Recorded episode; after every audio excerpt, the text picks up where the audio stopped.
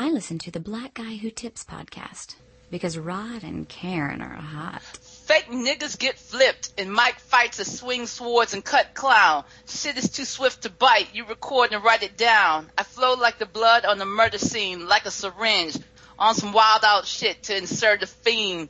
But it was yo out the shop, stolen art. Catch a swollen heart from not rolling smart. Hey, welcome to the Black Guy Who Tips podcast. Your host Rod and Karen. And uh, happy birthday, Karen. Woo-hoo! A very special birthday edition of the show. Um, you took the day off. Yes, and the rest of the week, cause, cause I, it was funny though. They was like, you off for the rest of the week? I was like, yeah. I was like, um, it's a national holiday. Might not be for you, but it is for me. Yeah, birthday brunch.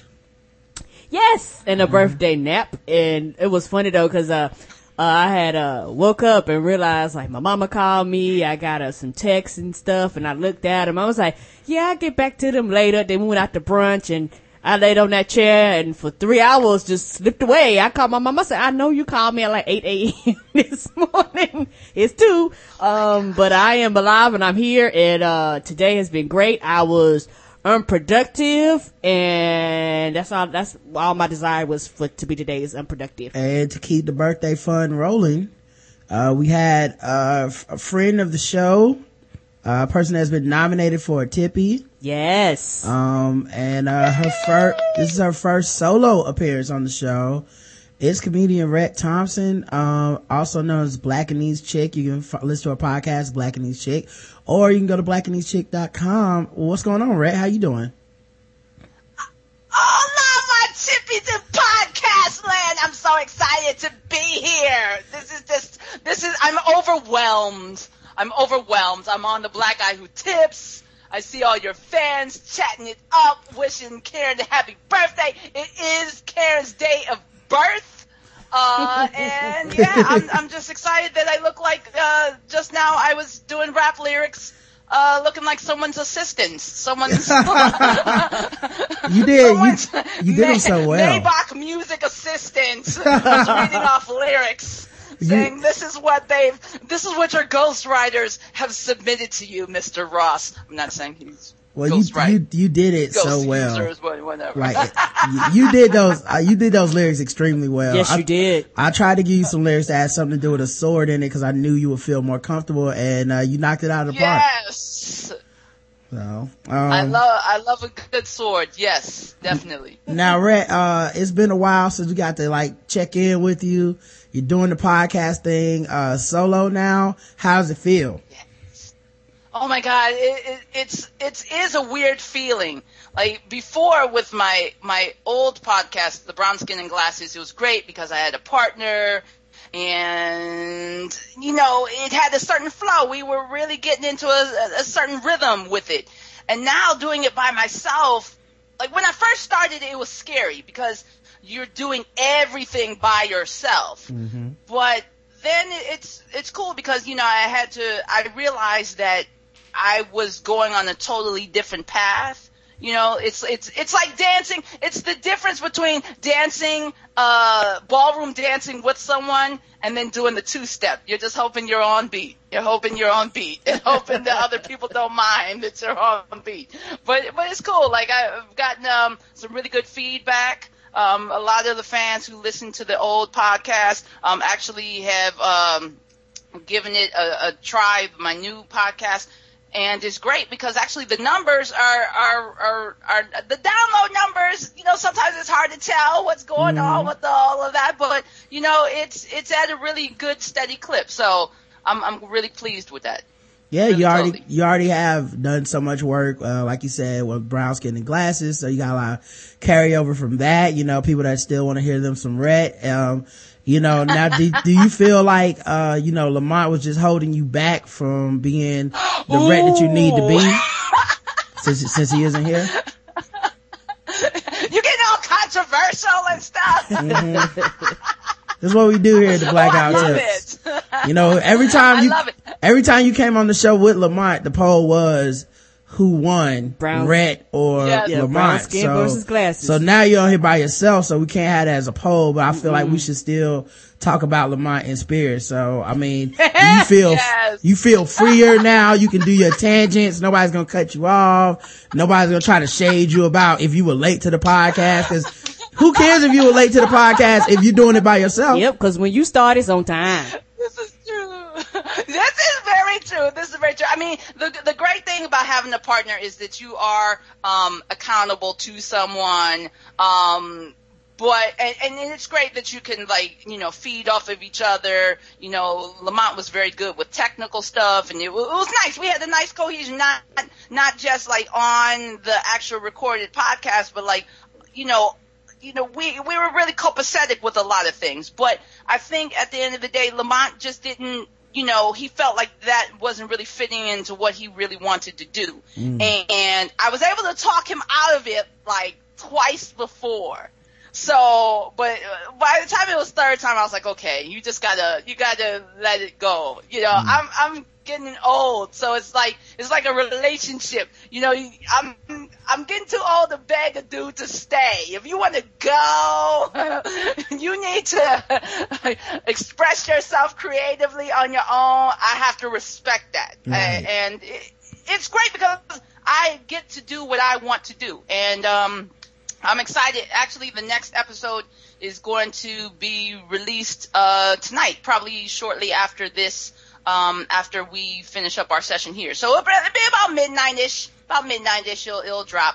And um, I'm really excited, really excited about it. Uh, I, I love to hear people's feedback on it. Um, yeah.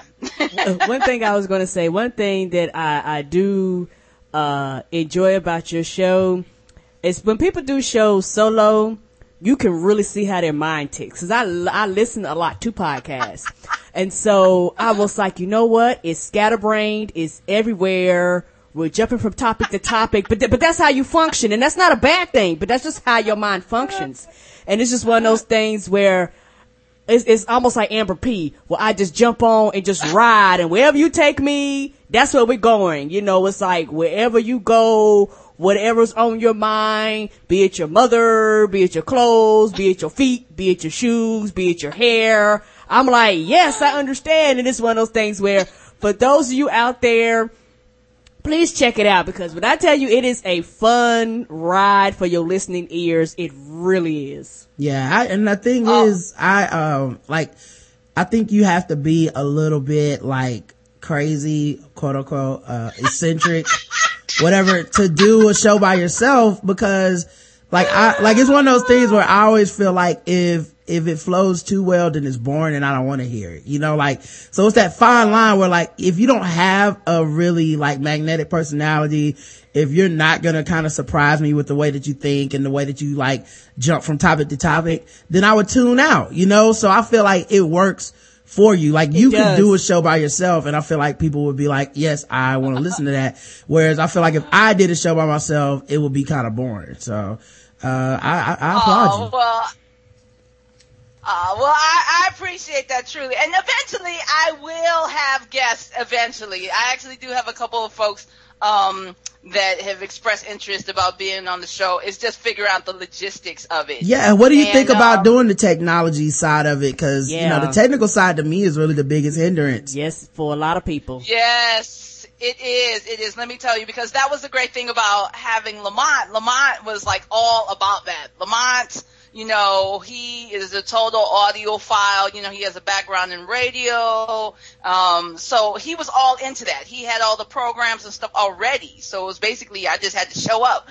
We would have ideas and stuff, and then, you know, we could do our thing. But for this right now, um, I just wanted to see what would work for me. So right now I'm using, um, Audacity, but I feel that pretty soon I'm going to upgrade. I always like to try something out, see how it works for me in my own workflow. But um, Audacity is the the free. Um, it's like Linux. It's like shareware kind of sort of.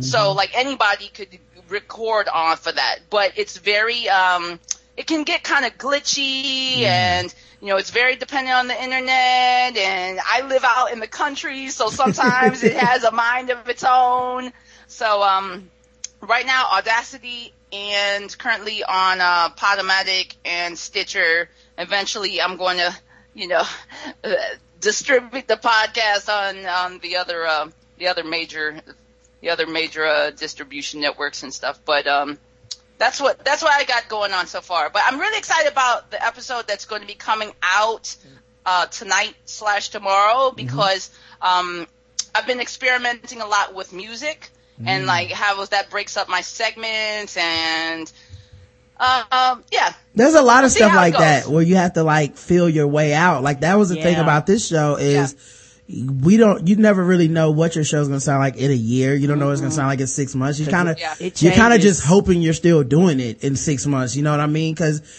uh, Yeah. there's little things, like you said, feedback in the beginning. Like that's very important. The, like the, what do people want to hear kind of, but, you know, also just kind of like, are they enjoying it? You know, cause if people are enjoying it and I'm already comfortable, sweet. You know what I mean? Um, but when it comes to like stuff like, you know, uh, setting up the tech, like how, how do I get my sound right? What, and, what the hell you know, is an RSS feed? or, or just, you know, know. there's been times where like I would listen back to our show and I'm like, the fuck was that hissing? Uh, yeah. Like I didn't hear it when I was recording. Now, now it'll just, it'll Right. drive me crazy. Like the next time I'm recording, I'm just like, is it hissing right now? And I can't hear it and I don't know. And I can find out till two days from now when I'm listening to the show and I'm like, what the fuck just happened to my audio? Like stuff like that, you know, uh, we used to have a cord on the mic that if it touched something, it would make this weird like popping sound. Yes. But, but if you didn't have your headphones, wow. if you didn't have your headphones up loud enough, you couldn't hear the hear it. popping sound during the recording. But then when later when you went and like played it back, you just said pop, pop. Uh, and it was just drive me crazy. So like, I completely understand how you, it's almost like it's still a trial period. Even Yeah. as you're, Yeah. even as you're Yeah. live, everyone's watching you learn on the air, basically. Yes, they are. Yes, ba- yeah, basically. But you know, the great thing, what what I find is it, it's kind of like to me parallels um, my journey in stand up comedy in that it is very much like a trial and error. You could you could download as many articles or books as you want on podcasting, but at the end of the day, it's your voice, and that's what the audience connects to. And what's been great is that folks have found me either through the old show or on Twitter or like Podomatic, however they're finding me. I, I mean, these are complete strangers who were telling me, hey, I, I enjoyed XYZ about the show or, you know, get into discussions with me about, you know, whatever.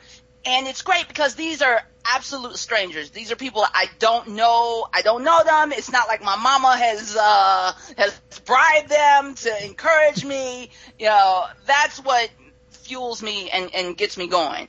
Um, you know, the downside of podcasting is, yeah, like you don't really know. Like you can see that the numbers have gone up and they're, right now they're pretty steady, which I'm, I'm very pleased with. Um, granted, it's only been, you know, it had, we, it's less than a dozen episodes at this point, but it's still like really consistent that people are consistently at least downloading and giving it a try. Um, versus like, woo, going straight down.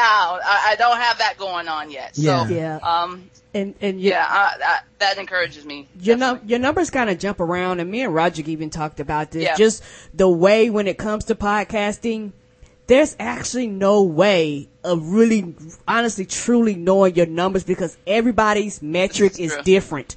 Me and Roger, you like Yes. everybody has. Some people do by minutes. Some people do by seconds. Mm-hmm. Some people do by downloads. Some people do by, you know, if you listen to this much, we'll count it. If you don't, we don't count it. So it's like your numbers are just kind of uh all over the place when it yeah, comes you, to that. like you almost can't concentrate solely on the numbers. No. Right. But at the mm-hmm. same time, like it's a good measurement to start where you can, like basically I'm like, I don't know what our download numbers really are, but I do know like, mm-hmm. let's say they told me it was X amount, then I keep watching that ah. amount. So it's like, if it's more than that, then I'm like, cool.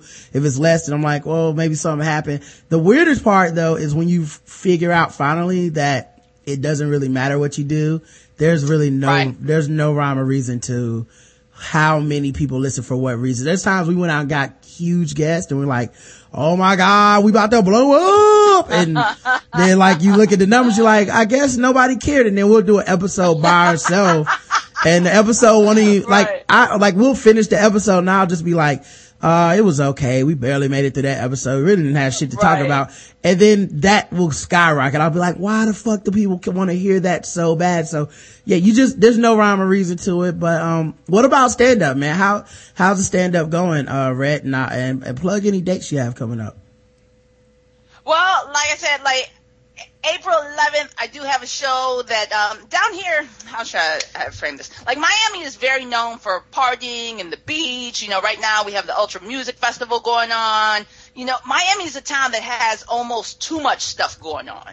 Like we have like all these sports teams. Like David Beckham came to town because he wants to open like a, a he wants to get a professional soccer team going on with the stadium, and people are like, oh, that's cool. And they keep it trucking because we get celebrities here all the time who want to do projects. People are like, well, whatever. so, you know, comedy, um, I try to be out as often as possible. Um, this is something I, I actually touch on on my latest episode in that the last couple months I've actually had to slow down a bit without um, not not on purpose, just because there was so much. I, I was getting so much uh, pressure from all over. My life was falling apart.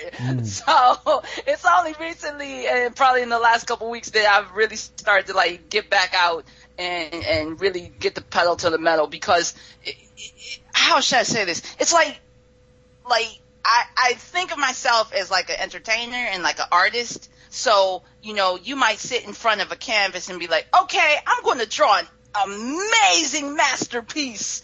And it doesn't necessarily work that way. You know, mm-hmm. you, you know, it takes a lot of work to, to get that thing going. And maybe it's one of those things where your canvas burns down Right. and you have to start all over again. Like, you mm-hmm. know, it will, it's all about putting in the hard work getting you know maximizing all the effort and still at the same time making a living and supporting your family. So now is it now um, is it coincidental that Lamont broke up the podcast and then things started getting you know complicated for you and you had to work through a lot of stuff? Like is it any significance to that?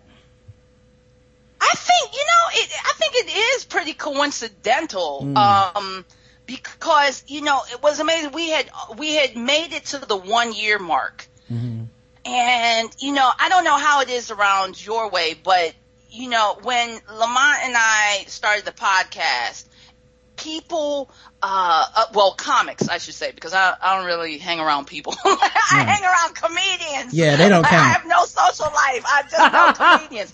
Um, like we have no lives. We're like, do you want stage time? And you go up on stage, and then you drink And y'all- and y'all pick on each other. and Yeah. like, like, Y'all are that is cold. my life. Uh, you know, I have no. I, I I'm either if I'm not at my day job or dealing with my family, I'm I'm doing something comedy related. But yeah i can't like so- that's the thing i mean not not to go on tangent but that's the thing like Yeah, I, it's yeah. hard to read female comedians because i can't tell if Yeah. you have the most confidence in the world or if Uh. or if you have like the least because you know most comedians have like weird self-esteem issues and stuff and then like Right. when you hang around comics they're so you know like uh the, the uh what'd you you book this thing oh how'd you book that like there's no like Yeah. there's not a lot of love quote unquote there there's some camaraderie because you're stuck in the same thing but there's a lot of like competition and shit so i'm always like Yeah. you know are you like inside like i am the best ever or are you inside like oh my god this is i'm the worst Well, you know, I, it, for me, it's in waves. I I think you know, um, I have. I believe I have the reputation of being a nice comedian down here, as in like I'm not a dick to people. Like mm-hmm. Yeah. I, when I see somebody new, I can tell when someone's new to the scene, or they have that deer in headlights look, like they want to start doing comedy, but they're sitting alone in the audience, and you're like, "Oh, did you come with someone?" And no, I just came here to watch the show. I was like, "With no one? You just came in as a loner? Like you either going to shoot up the place, or you want to be a comedian?" So, like, I'm like, if you're gonna shoot up the place, give me a heads up, cause I'm rolling out of here. I am not gonna die in no damn comedy club. I refuse to go out like that. I will fucking haunt that place. I will come back. I have told this many times. Like, if it gets weird and we get weird beef and you want to stab me in the parking lot, I will haunt that place. I will haunt it. I'll be, I'll be like, ooh, no. I feel like if you if you haunt a comedy club, you probably have to like do it with a laugh. Like you probably can't do it with boo. Yeah. Ha ha ha. yeah, they'll be telling jokes. Yeah, you turn but- over mics and, Yeah. and, and, and kick over the subwoofer and What's the deal with that? Exactly. But I'll be the guy that I'll drink up all the liquor. I'm not gonna lie. We could you can do that whole celebrity ghost. But if the Jamesons is gone, you know that I've been there. I'm not gonna matter. It's gonna be Jamesons and Bud Light will be gone. Yeah. that will be gone. And I think we're being ale, hunt, we're being haunted I'm by serious. Rhett. The all the liquor is gone. All the liquor will be gone. All the liquor will be gone. And, and, and- but I will be doing mi- minimal damage, you know, like I won't even do anything crazy. It's just like, you know, just, I want clean glasses. It won't be like a bar rescue situation. You ever watch Bar Rescue? Yeah. I love that ish. That is ridiculous. I'm like addicted. I will like if it's a Sunday afternoon and they have a bar rescue marathon, I will just be watching that. And, and all it is is like like a uh, like a hyper like like a um it's like a state liquor board uh on on steroids. That's all it is. Yeah. Oh, Because did you have a guy coming in and saying, "What's going on with this bar?" Right. This is filthy. Yeah. you're like, wow, that is filthy. What are they going to do to turn it around? They are pouring too much liquor there. They always come in on, on Apparently too much liquor. they always come in and they start yelling at people and it's so funny because if you follow like the stories almost like to a T a month later all those places close like it's all yes, like do. we turned this bar around and they see people in it and everything was great all right we're out of here guys and then next week's like and Stooley's closed two weeks after that shit Yeah, that is just ridiculous. That is like grand opening, grand closing for real. I think I want to do pod real. I want to do podcast rescue where I just oh my gosh. Totally. fuss at people and cuss at them and Aw, make them change their podcast up I wouldn't do that. Oh my gosh.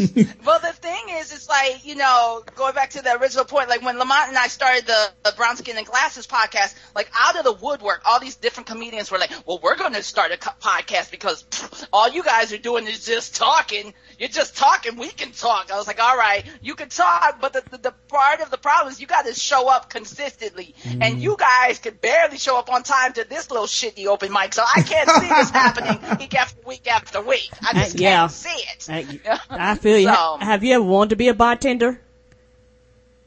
Ooh, no, cause like I, I like I like um I'm very good at cocktail banter. Like I'm really good at cocktail parties, like or situations where there's drinks and like you know you get to know someone, but just on a very um superficial level. Like, hey, how you doing? Where'd you get those shoes? That's awesome, love it. You know, I, I can do that, but like. You want to be my friend the next day? I'm like, uh, I'm not that committed to this situation. So, like with a bartender, I would be cool. Like, oh my god, you love Jameson? I love Jameson too. We got a special. Like that would be great. and then that person comes back night after night after night. I'm like, okay, you got to. I, I don't really want to hear about your wife anymore. I really don't care at this point. You buy this drink or not? Well, you know, also if with bartenders, you have to be a good listener and stuff too. I feel like I feel like you're more of a great storyteller, and then people will be like, "Yeah, my wife left me," and you be like, "Oh, speaking of wives," and they'll they'll just be like, "I I hate that bartender. I didn't get to vent any of my problems." No. no, but but I'm like I'm I'm more of a like I'm a nurturer though. I'm a nurturer. I'm like that with comics and I'm like that with complete strangers. I'm um you know, I'm not sure how this will transfer over to the podcast, but um I'm the type of person like well, put it like this. Way back before I was doing comedy, I used to have a job or a career where I basically would have to pre-interview people for for uh for for TV shows and um like like horrendous things, you know. And people would just open up to me. And people I could get you to crack I'll get you the crack. It's either going to go, we're either going to go a CIA route or, or you're going to spill your guts on this TV show. Right. And, and that's what I did. People who would like, um, um, there was a couple cases, th- this woman, she gave birth, uh, she, she didn't want to tell anyone she was pregnant and she gave birth in the hotel room and then she threw her Oh. baby in the dumpster. Oh. Yeah, those, that type of situation. That's not funny, but it's just, well, it's not funny if you're the baby. Yeah. Uh-huh. But oh, white lady problems. No, not. nah, I mean that was that was sad, but like, um, I convinced her to to talk on on camera. I had this um. You know, because all I need is five minutes of your time, 5 minutes of your time, and and I will I will become your friend. I will become your friend, and you will want to speak on on TV about it. And uh yeah, yeah. Yeah, well, you I'm know, um, I didn't. people, no, go ahead. people I probably, uh, you something, but go ahead. I mean, you got, you know, Uh, the good news is some janitor found a baby that night. So there's that positivity, you know? That is true. That is true. Mm-hmm. And that- and that baby- you know, and, and and it's a that- win-win for all. Right. And that baby turned out to be, that baby turned out to be Superman.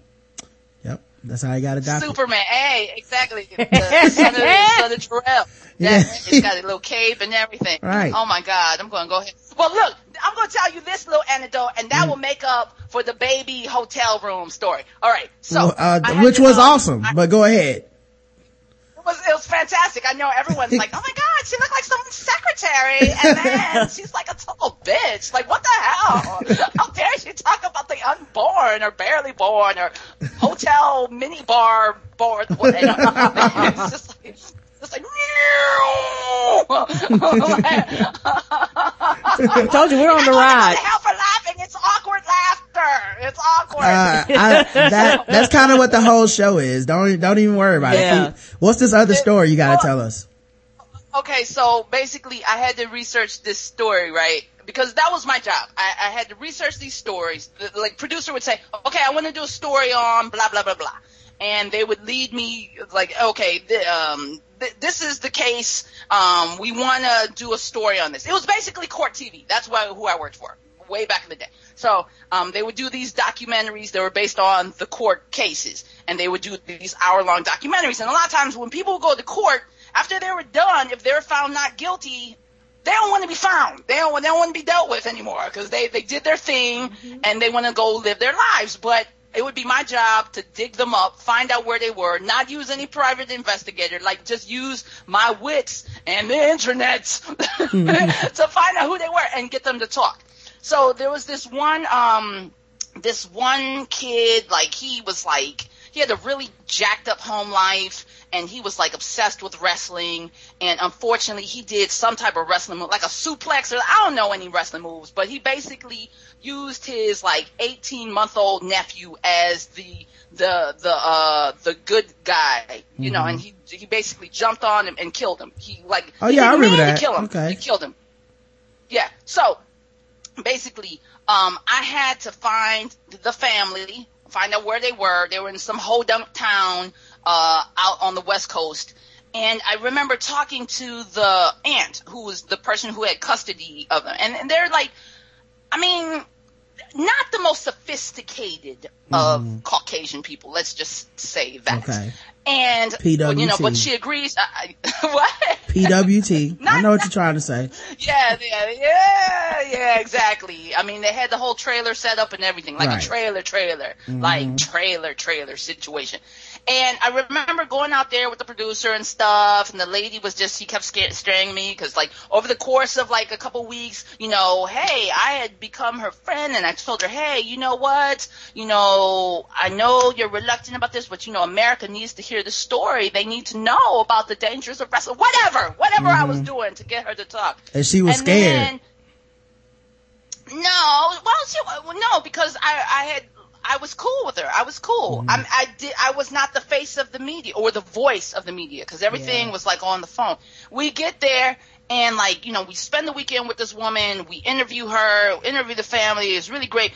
And then at the end, she was like, you know, this experience was really not what I thought it was going to be. And this middle-aged, dumpy little Hmm. white lady.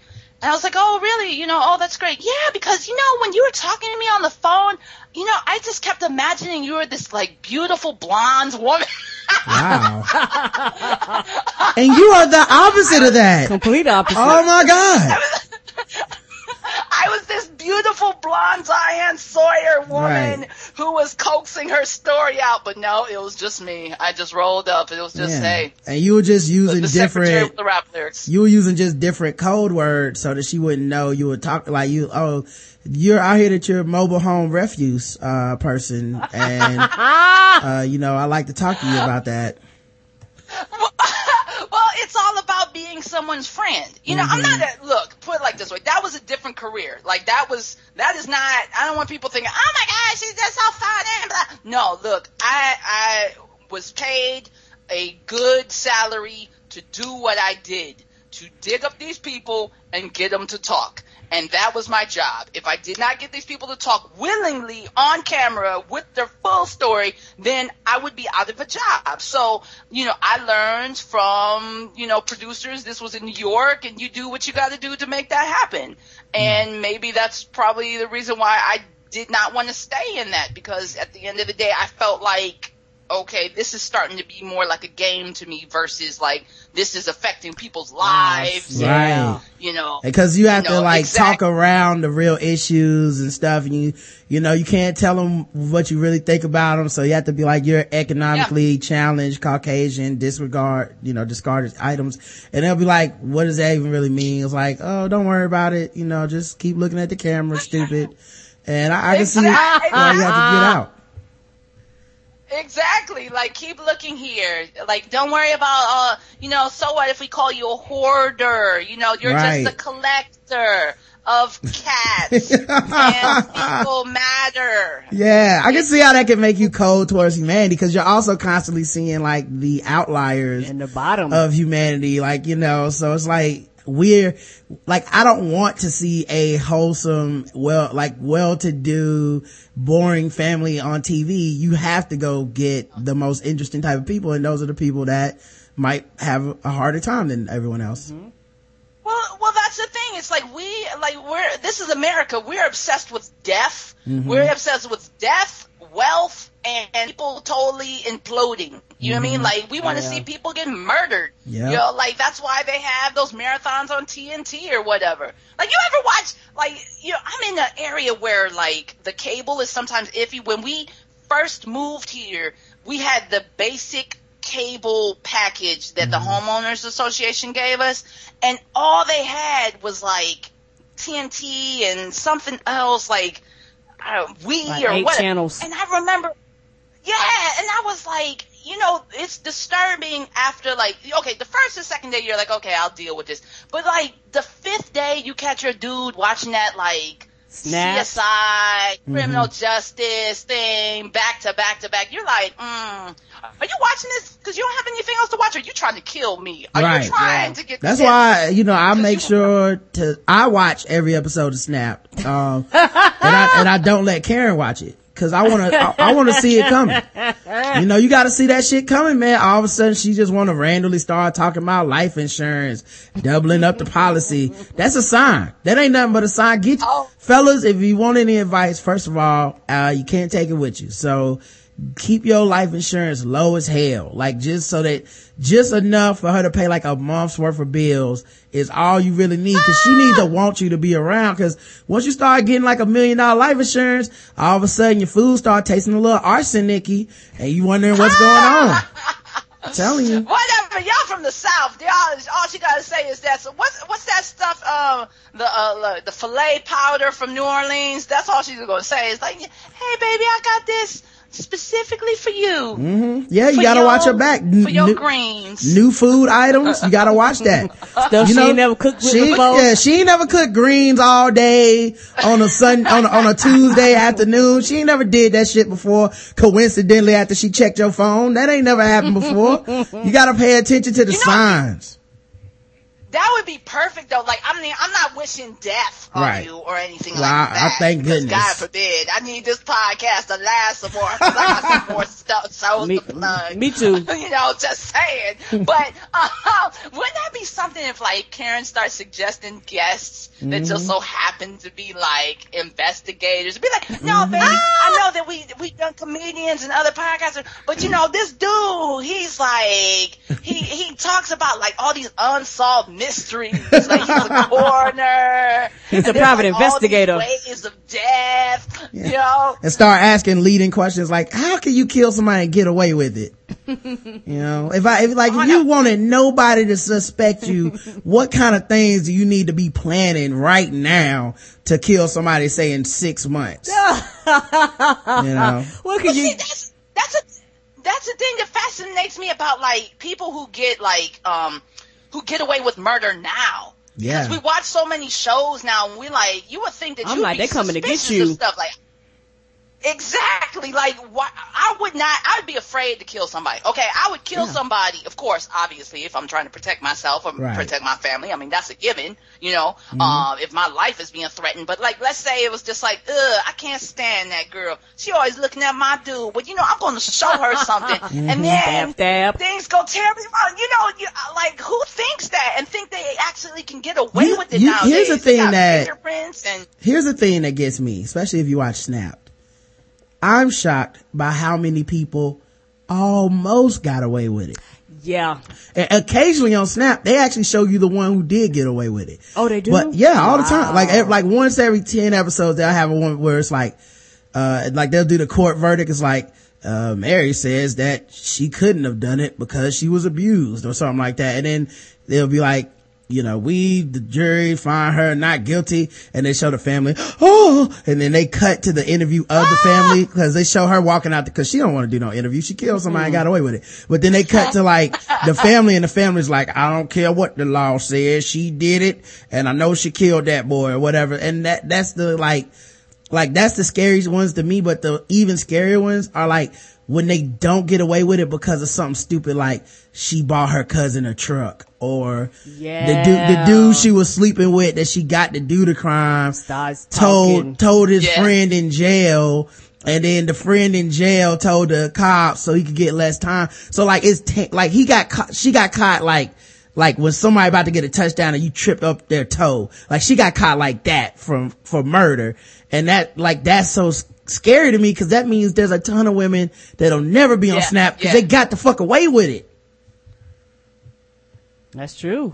you know, there's gotta no be a ton of women that out there Yeah. like, yeah, uh, uh, actually I did kill well, that that- motherfucker. Well, that's the beautiful thing about living in Miami. I think we got, we got a little bit of delay. Hold on, hold on. Hey, Ray, I'm gonna, I'm gonna call you back if we got a delay. Hold on one second. All right, let me call her right back. Sometimes we get a little, like Delay, a little delay when we talk to Rhett. Um, I'm gonna call her right back. Uh, I think it was just internet for a second. No problem. But yeah, there's a ton of those where I'm, I'm, I'm watching the coverage of it and it's like, you know, uh, she got caught cause they found the receipt for the gun Yeah, in a oh. storage unit that she had Had, yeah. 17 years after the murder because someone else got the storage unit and because she stopped paying the bill on it. Like it's some, it's so coincidental that it's like, what's going on? Yeah, so uh, either it's something crazy where her lover got drunk at the bar and started talking about it, and you was like, "Why would you do something that idiotic?" Somebody overheard him and went and reported his ass. yeah, like on the one hand, it's crazy because it's like how how often are motherfuckers like only getting caught because someone was stupid like that? Like I'm gonna get drunk at the bar and tell everybody I killed somebody, Yes, you know, or or you know, which happens a lot by the way, where just a dude is bragging or some shit. Mhm. a lot of people get caught with the with the bragging. It's I That and then how many people kill someone because they're getting some pussy? That's also scary. yeah, Like your your wife is sitting on a murder weapon. Like that is amazing to me. Every woman is sitting on a murder weapon because so many of these stories are really like and this dude was a mechanic, but then she started fucking him and he was like, sure, I'll kill your husband. Like, Yeah. what? Or, or, or, or, or either she, they'll start sleeping together and she won't even tell him. He'll go kill him out of the fact that Oh, you nah, told that- me we that- were going to be together. That's You know- all, that's all bullshit, Karen. Oh, yeah, She, she promised She, him. she, she definitely tells him to oh, kill her oh, family. okay. Okay. She ain't gonna be like, well, we gonna be together one day. Yeah, we gonna be together one day. yeah, yeah. That, Why don't you go kill my husband so I we think- can be together? I think, Rhett, you there? Hello, Rhett? Rhett? I know. Is she there? Uh, yes. Oh, hello. Oh, that's, there she Okay. is. I hear her now. You know what? This is the NSA trying to trip some black people up, trying Mm-hmm. to rise up with murder. Trying That's rules, this is. trying to stop our podcast from coming up with plots They- to they- get away with They, it. they tap it out line like shield. But yeah, like eh, that's, but it's, but it is interesting when you watch those stories or whatever, how close people are to just getting killed all the time. Mm-hmm. Like I don't know why dudes Yes. are ever like abusive to their woman because e- it seemed like half of the snapped episodes are just like, he, she didn't like how he was treating her. So then she fucked this Yes. dude and this other dude was like, I'll kill his ass for you. Like all the time. It's crazy. That must be some great loving that you would kill somebody. I don't understand. Mm-hmm. Like, like, look, I'm not condoning any type of crimes of passion or domestic violence or anything like Right, that. obviously. But you know, it's one thing to be like, wow, after all these years, I've lusted after her in high school and college. I've watched the way she checks out people at the Dairy Queen, and I Mm-hmm. love her. And I see this, her man ain't treating her right. I'm gonna kill for her. You know, I'm like, okay, that's a weird obsession type of thing. You know what I think it is? see Honestly, like that's the way they try to tell the story. I don't think it's that romantic. I really think snap pussy is just another level of pussy that I don't want. Like if Yeah, you got, if, if you got that snap between your leg, keep it for yourself. Cause I feel like it's right when you're about to come and you're like, oh, I'm almost there. I'm about to come. She's like, go ahead, baby. And you're like, oh, and then she's like, kill my husband. You're like, okay, yes. Uh, what, what did I promise? what? Like a couple of those and next See, thing you know, you on snapped? Well, see, that's that shows you the weakness of men. Yeah, we because are. I've yet to see a woman. Just a, the, a woman will kill a, a, a rival for the Mm-hmm. dude because she really thinks that that dude belongs with her. Blah, blah. Right. Not not because of a sexual thing. It's because Right. she's like, you know, she feels that they need to be together. Dude They'll be like, yeah, you know, that's some barbarian like Conan Mm-hmm. nonsense. You're like, uh, Yeah, and- you know, I, I need this woman to procreate with. Right. Blah. Yeah, it's it's different, and men and women are very different. Because I've seen some of the snaps with Roderick, and it's one of those things. Like if you see the crimes that women commit and the crimes that men commit, a lot of women crimes be a lot of times more planned out, a lot more detailed, a lot more carried out. Because most women are not str- are not as strong as men, so they have to do ulterior Right. motives versus just their brute. Right. They'll do something like wait till you get sick from a disease and they're the person that's supposed to change your IV and they'll go take your IV and rub it in the dirt before changing it. And then you'll die from like, you'll die from like a staph infection, but it take eight months. And then like, it's, it's extra, it's even more cold blooded than like, like beating somebody to death with a hammer cause you gotta watch someone deteriorate for eight months knowing that you're the mm-hmm. problem. And they'll be prepared to go uh. through with that shit. Like that's amazing to me the level of calculation and cold bloodedness, you know, not that any crime is quote unquote better than another, but it's like if a dude just like shot a woman or stabbed her to death, I'd be like, well, that's a crime of passion. But if you waited eight months for this motherfucker to die, you hate that motherfucker. That ain't even love no more. You just want them to die. You you've been better off just leaving a long time ago. Mhm.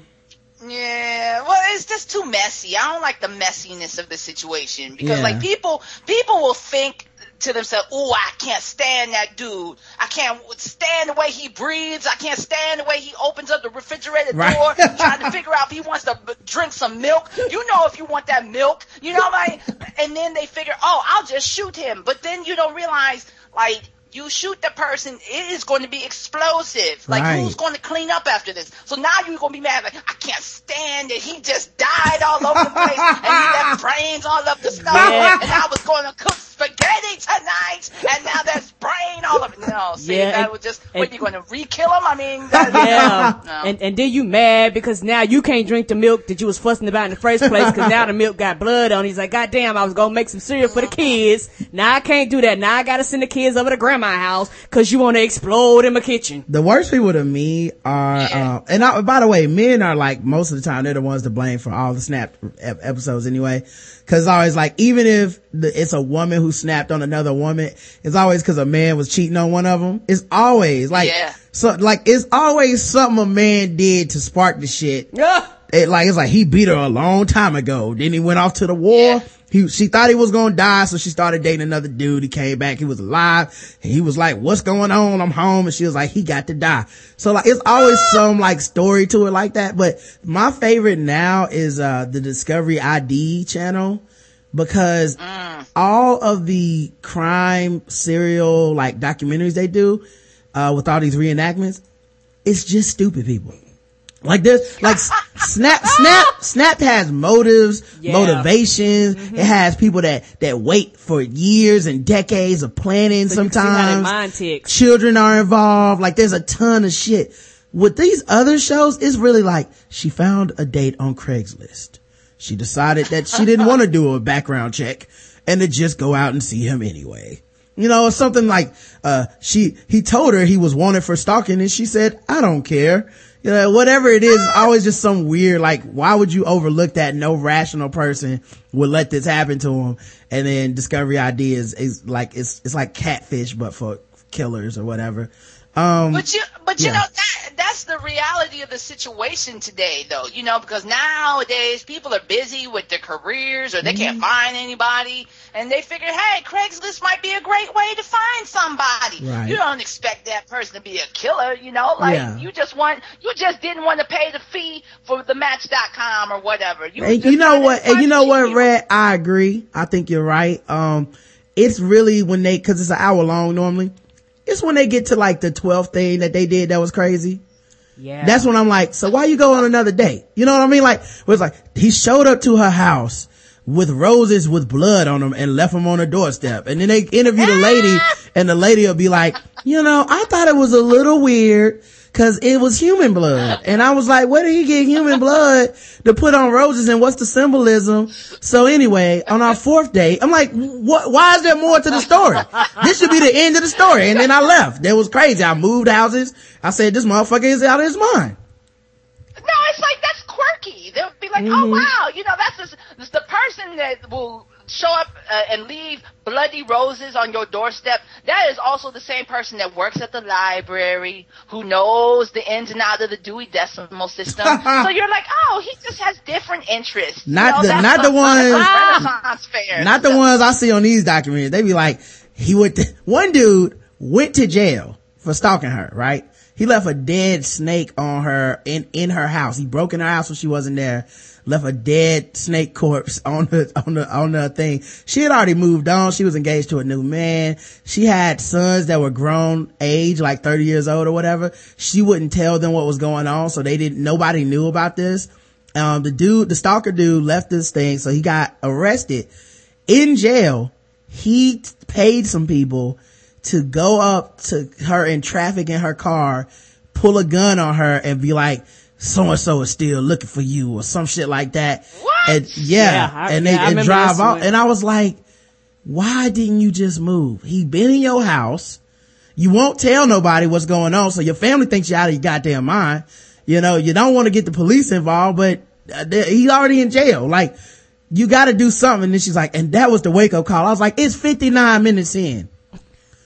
How is this the wake up call? Well, the thing is, is like sometimes it's like you know those. T- I'm I'm assuming those type of relationships are like the equivalent of like bad hookups, like that you don't want to tell any of your girls or your boys about. Like we all get at least a handful during a lifetime. You know, Right. be like, uh, you know, I was lonely. It was like junior summer. I was only gonna be there for a couple weeks. I didn't want to get involved.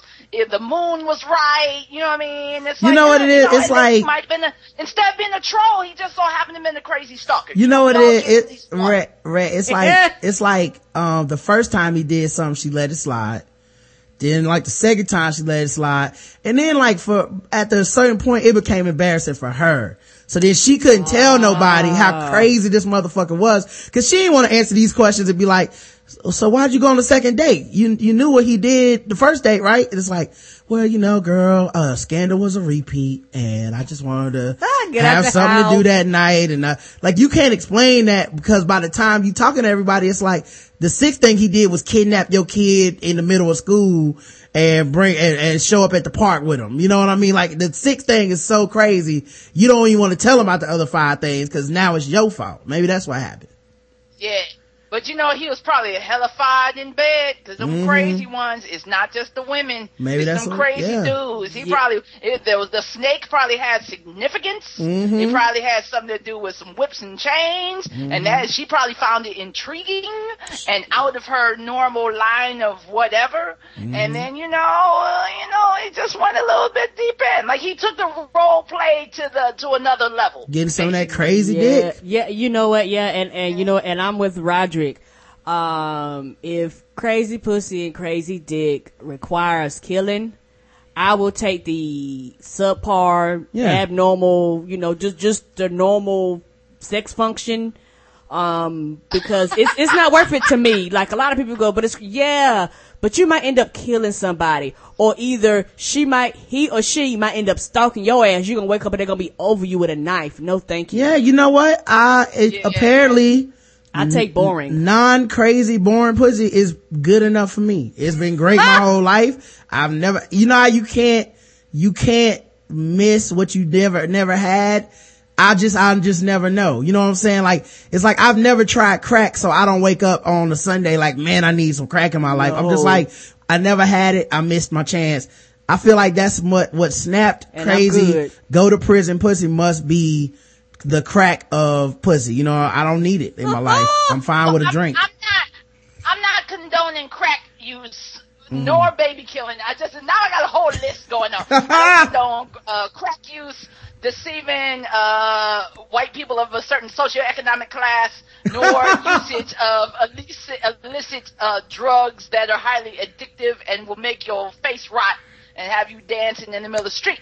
I'm not saying that, but I have tried crazy uh, uh, a, a couple of times because I'm like, look, I, on the real, I my history, like I I was not necessarily the one who would get the guy. Right. You know, like I mean, I would get guys, but like people would be like, mm, "Your taste is questionable." But you like. You know, If that's what you're into. Like, wow, that's my that's my thing. I'm like, what? You don't find that attractive? And they're like, "Mm, no. So, I, you know, so I have a skewed, uh, a skewed, uh, uh, viewing of what is um, normal and what is attractive and what is whatever.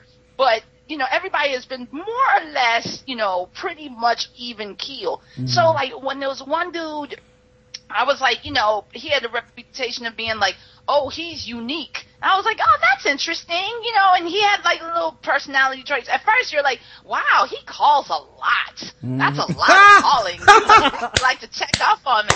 Uh-oh. And then it was like, okay, now you asking me about stuff like, you know, he had like a paranoid thing going mm. on, and I didn't realize it because in the beginning you're like, wow, you know, I'm not used to all this drama. I wonder why. Oh, this is kind of exciting. You know, I'm having to explain every freaking thing about where I've gone and who I've been with and what I'm seeing and why did we ride in the car together? We were just carpooling, blah, blah, blah.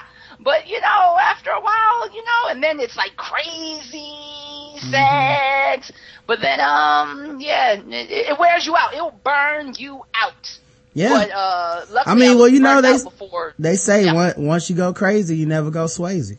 And, uh, I think a lot of people, a lot of people understand that, man. Um, this is the Black Guy Who Tips podcast. You can find us on iTunes, Stitcher, Podomatic, and all this great stuff. Go to theblackguywhotips.com. Um, leave us five star reviews on iTunes and Stitcher. We appreciate them and we read them all on the show live. Um, today's sponsor is Shadow Dog Productions. Go to shadowdogproductions.com slash TBGWT and check out our, uh, audio play packs. Um, you can see, well, here, Karen and I do different audio plays and, uh, you know, mostly comedy and we're pretty funny and you can get them in different packs and they're on sale Yes. and, uh, help support the show, you know, to know that, that people will check them out. And, um, you know, it, it makes us look good when you guys click on that. It makes us look good when you guys buy stuff. Uh, and we appreciate that. Um, we also have another sponsor, which is a little sexier. So let me find, uh, I gotta find some sexy music real quick. Uh, what, what, is this? Uh, nope, that's not sexy. Uh, nope, that ain't sexy either. God damn it. Um, here, this is What close enough. now is go back.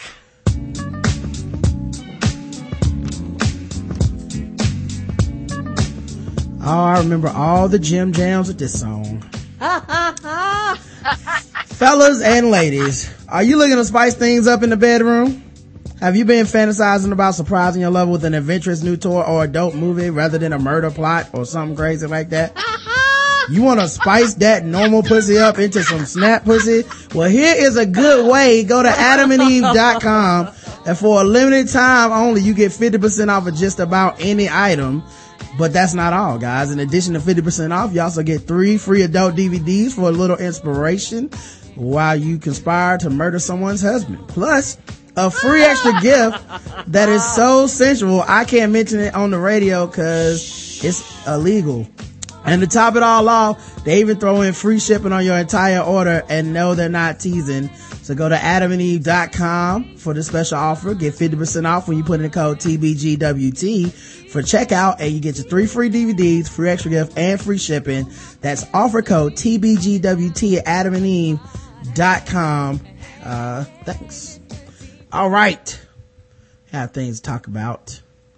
Um, first of all, uh, we got, uh, Marie Claire, um, the Twitter account for this ma- this mag- fashion magazine, Marie Claire. Okay. Uh, they released a tweet about Kendall Jenner. Okay, who's that? Um, I guess she's one of those, like, I don't know, Kardashian people or something. I don't know who the fuck Kendall Jenner is. Like, she's a white girl is what you need to know mostly. Yeah, Um, one of those. Yeah, Kendall Nicole Jenner, Jenner is an American television personality, model, and brand ambassador for 17 magazine. She's best known for appearances on E! reality TV show Keeping Up with the Kardashians. So, Okay, okay, thank you. so um, she um, they posted a picture of her, and she had like basically half cornrows under her regular hair, mm-hmm. and they said Kendall Jenner takes bold, um, bold braids to a new epic level. That's bold. Yeah, um, I'll put the picture in the chat so you guys can see it for yourselves. I- what's real bold then? Uh, well, you know, um, a lot of people took like somewhat offense to it because like, um, this ain't really revolutionizing the hair game. No, it's not. Like black women been wearing braids, uh, and I've seen forever. White, I've seen white women do it before too, so Yeah. this is not new. Um, but you know, Marie Claire, I believe is like a fashion magazine and stuff. So it's supposed to be like, look at this, this statement. And she's a model for 17 magazine and all and this it's just stuff. the corner. It's not like her whole hair, his head is done like that or something. Yeah. So now personally, I think it's pretty obvious what they're really trying to say, which is for her, this is brave and bold. Okay. You know, and it kind of is because white people don't wear their shit like this. You know what I mean? no. This would be like if a black dude got a, a conch in 2014. I'd be like, that is brave and bold for your ass. That that's true, and also is one of those things. Uh, years ago, when uh, me and my family had went to the uh, Bahamas, uh, a lot of uh, white women were actually getting their hair braided like that, and uh, a lot of them didn't get it didn't get it like all over their head because they were saying that their hair gets twisted because it's just different textures of hair. Their hair get twisted, it's hard to get out. Like it's it's not as uh, cut and dry as it is if your hair happens to be more more uh, curlier. Yeah. So black Twitter kind of combined on them and had a lot of jokes. I thought it was just regular ridicule. I didn't think any, well, not any, but I thought the overwhelming sentiment was more like jokey joke, like, oh, isn't this funny that, you know, y'all calling this brave and bold and all these black women that wear these kind of, this hairstyle is, is not brave and bold, you know, it's not, it's just, uh, just getting ignored by the fashion industry and whatnot. How Um, many braids is it? How many uh, just braids a- is she wearing? just a few. Like it's just it looks like Maybe one, two, three, four. It looks like Five imagine or if you know how cornrows look red like Imagine if you started doing your cornrows on one half of your face. And then one- just stop. And then you stopped. Right you around left, your ear. You left the regular of your hair, the rest of your hair regular and long enough to hang over it. That's basically what she did. And so it's bold and Oh, brave. man. You know, it's brand new. So, um, so people were kind of giving a shade. I thought, I, I thought everybody was being funny, you know. Um, but Marie Claire actually issued an apology, which is funny because I think we've reached a point where people are getting so, um, they gang up on people so much on Twitter that the brands can't tell the lighthearted, playful jokes of, you know, of, of this and the Yeah. hardcore, like, I'm going to burn Marie Claire down jokes, you know, from other Like, people. Yeah, they can't tell the difference, so they just apologize for it. You'll be fucking apologizing all the time. So they said we didn't mean to offend or imply that cornrows were new. Our tweet was poorly worded.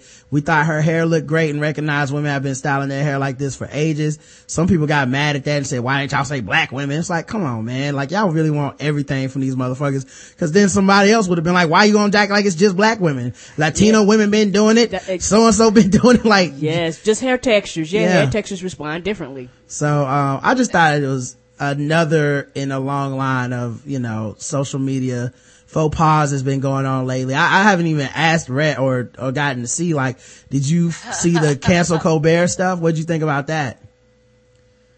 You know, I did not. You know, it, it's been crazy, but I mean, I got the peripheral of it. Mm-hmm. You know, the whole uh that's the Gooks calls blah blah blah, right? Mm-hmm. well, well, his was the the Ching Chong. His was the Ching Chong Ding Dong Foundation for Orientals or whatever. Uh, was the punchline of his joke, but you know, in a in context, it was part of a satire about how the Redskins owner Daniel Snyder started a foundation called the Washington Redskins Original Americans Foundation, and he it was basically like saying.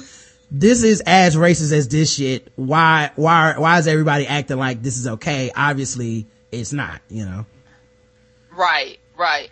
I mean, I, I mean, the what I've heard on it, it's um, I mean, Stephen Colbert's character. I mean, he is a character on there. He's not like Yes. Jon Stewart being Jon Stewart just happens to host the Daily Show. Like Stephen Colbert's character is supposed to be like a blowhard, so it is supposed to be kind of like lean in that direction. I mean, I think where it gets a little bit touchy um, is that the whole the the ching chongy part of it because yes, it is supposed to be a spoof on it uh, on that whole the whole racial um, using the derogatory racial language and I think that to me, you know, especially as a comic, I see the joke factor of it. Like it's supposed to be a joke. Like it's you have to take it in context of it. If Stephen Colbert just announces, "Yeah, we're gonna have a ching chong," uh, blah blah blah, then yeah, that would be offensive Right.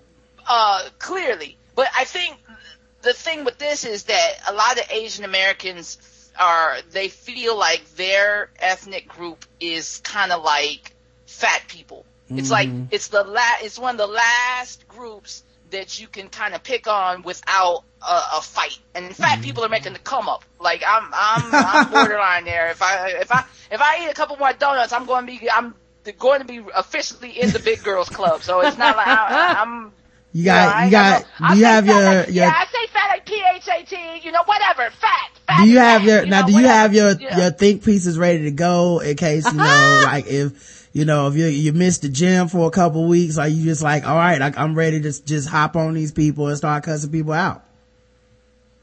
I mean, what, as in terms of being the fat or the Yeah, yeah. You said, you said you almost there. So like if you go get like a half, Oh. a half dozen Krispy Kreme, am I gonna look at Rhett's timeline tomorrow and be like, I don't appreciate what Vogue did right here because, you know, well, well, you know, Vogue is not making me um indulge in some donuts. You know, like I know what I look like. You know that, that that's the problem with the with the fat camp. You know, uh, is that look, I'm all about self esteem. You should have great self esteem. You should not um feel that you have to if if you if you are clearly not going to be a size two, you should not have to starve yourself or feel like uh, your life is less than because you will never get down to a size 2 However, you got to look at the reality of the situation. If you are fat, you are fat. Just like if you're skinny, you're skinny. It just so happens right now, skinny happens to be in because Right. we call skinny thin. You know, you could you you could be fat and fabulous. You know, you know, be a be a fly fat person. Right. Don't be like a like a mean ugly fat person. There is nothing like an ugly. There's not. I shouldn't even say ugly. There's nothing like a fat female bully. You know what I mean? Mm, yeah. Because she is a bully on to everybody else, especially the pretty girls or pretty skinny girls, whatever, because she has such jacked up low self esteem that she wants to bring everyone else down. Yeah, Like, any, that- any that's type of bully, cool. you Yeah. know, any type of bully is like that. Yeah. Well, they got to bring some- everybody there's else something down. very particular though. Mm-hmm. Yeah, no, no, there's something very particular about a fat female bully. You know, what would mm-hmm. be a great uh, villain, like you know, like to go up against like the Avengers or like Superman. Mm-hmm. Like if you had a fat female bully with her sidekick who was like a really skinny gay man, that would be the perfect Oh, my. vengeful villainous duo. There is nothing like that because have you ever seen a fat female bully together with her gay sidekick friend in the mall? Oh, nothing but shade. This is- this- but shade. this is, Hey, uh, shit about people. Oh, oh. This is my favorite thing about Rhett is we started this with, so what do you think was offensive about Colbert? And she just took it to a place where I'm like, nobody gonna remember what started. It's just gonna be like, man, I don't, fat, fat, hopefully no fat female bullies are listening right now, uh, ladies. so we got the list. Dead babies in hotel rooms. Right. Poor white trash. Well, uh, econo- economically challenged refuse. yeah, and murder. And murder. And murder. no, but but but to rewind, blah, blah, blah, rewind Right. about the Asian thing. Um, okay, I do get the sensitivity about like Asians because. A, a lot of Asians are saying, okay, they use the gook ching chong thing, but they would never use wetback, or they would never use, uh, of course, not the N word. Wha- liberal white people have learned by now they're not going to use uh, the N word in any type of joke, even if it is in Comedy Central. Like, or unless they're a cool white comic, you gotta be, you gotta have enough cool, uh, cool points for the white comic to use the and get away with it. Mm-hmm. That's that's my thing. Well, you know what's funny though fat is like, a- it's funny because a lot of, um, like, a, to me, it weirds me out when people pick only their group to be offended because, like, Colbert really in Black History Month this year just did a cartoon series where Barack Obama teams up with the KKK. And people were okay with that. There was no think pieces. There wasn't this protest. No one wanted the show canceled. Cause in a way, I think black people are kind of cool with the idea of, um, if it's funny, we, we'll, we'll let it go. It's only when, like, you normally only see people get out, like, people got outraged at Kramer cause they were like, where's the fucking punchline? Yeah. You know what I mean? But like, if Bill Right. Burr came up there or Louis C.K. says a bit that says nigger seven times in it, you just don't see black people getting outraged like that because we're kind of at a place where we're like, okay, I see what you're saying and this is the humor in it. So I'm letting it slide. We're not to boycott Louis C.K. right now, you know? Right. Well, but but that's because Louis C.K. CK would have framed it in some type of material. Mm-hmm. When Michael Richards came out with that, the whole Kramer thing, it was like because I think wasn't he getting heckled or He was something like getting heckled. and then he came yeah. out and called them. Right. So it was like it, it became one of those. Oh, you're one of those Yeah. white people. You know, like you know, you you told the line because you're like, oh, it's Hollywood. And yeah, of course I'm cool with black people, but it's like, Right. oh, but you know, you you opened up the the closet doors and and there you are. Instead of being a cross dresser, you really are racist. Right. Like it's just racism. There's no joke to it. It's only the racism. You know what I mean? Like when are we gonna start laughing? Oh, I, there's nothing else to this bit. There's y'all are niggers and I would hang y'all. Like, okay, well, you're racist, you know, Well, but, but the other thing though, I, I do understand though, and I, I don't want to make light of it, but I do get that cause I've been thinking this shit for at least a decade now. I don't understand why Asian people take shit way better than like, like I've always wondered like this don't get on your nerves. Like when I hang out with Asian people and white people, like white people will be scared to give me shit and then turn around and give shit to an Asian person. I'm like, you want me to have your back on this? Cause I'll ride. I don't, you know, like I don't, I don't, we put these white people in their place right now. And they're like, nah, it's cool, you know, whatever. I don't care. And I'm always like, you, like, I can't tell you to care, but if you cared, I will ride with you. Like we will, we will talk shit about these people. But, uh, anyway, the, so that was, that happened. I don't know if you That's saw the, that's because Asians are smarter. The Asians are going to be smarter. yeah, well, you know, They're they get, like, you, you- okay, what? yeah, they get a lot of the, people, you could talk all the shit, but I'm going to be owning your. I'm going to own all your companies and all your businesses, Right. And dominate the yaki markets. Right. So They get, they get a whole lot of model minority treatment in America. So where it's like we're, we're, white people feel like they're punching up when they talk bad about Asians. Like, this is, you're Yeah. doing better than us. So, we, you know, it's kind of like how you might have an uncle that walks in the house and goes, crack ass crackers. And you just like, I guess, I mean, shit, they, you know, like, what am I gonna say? They, Ah! that's who runs your job. That's who you pay your taxes to. I don't know. You know, I wouldn't say that joke, but No, I I get it. wouldn't either. Yeah. But, but, but I think that's what white people feel with Asians where it's like, well, clearly your culture is better than ours. So therefore we can make these jokes and you can't really say nothing because we all understand you're doing better. And it's like, I don't know that everybody believes that shit. And so I get why there's pushback. What did you think about this though, uh, Rhett?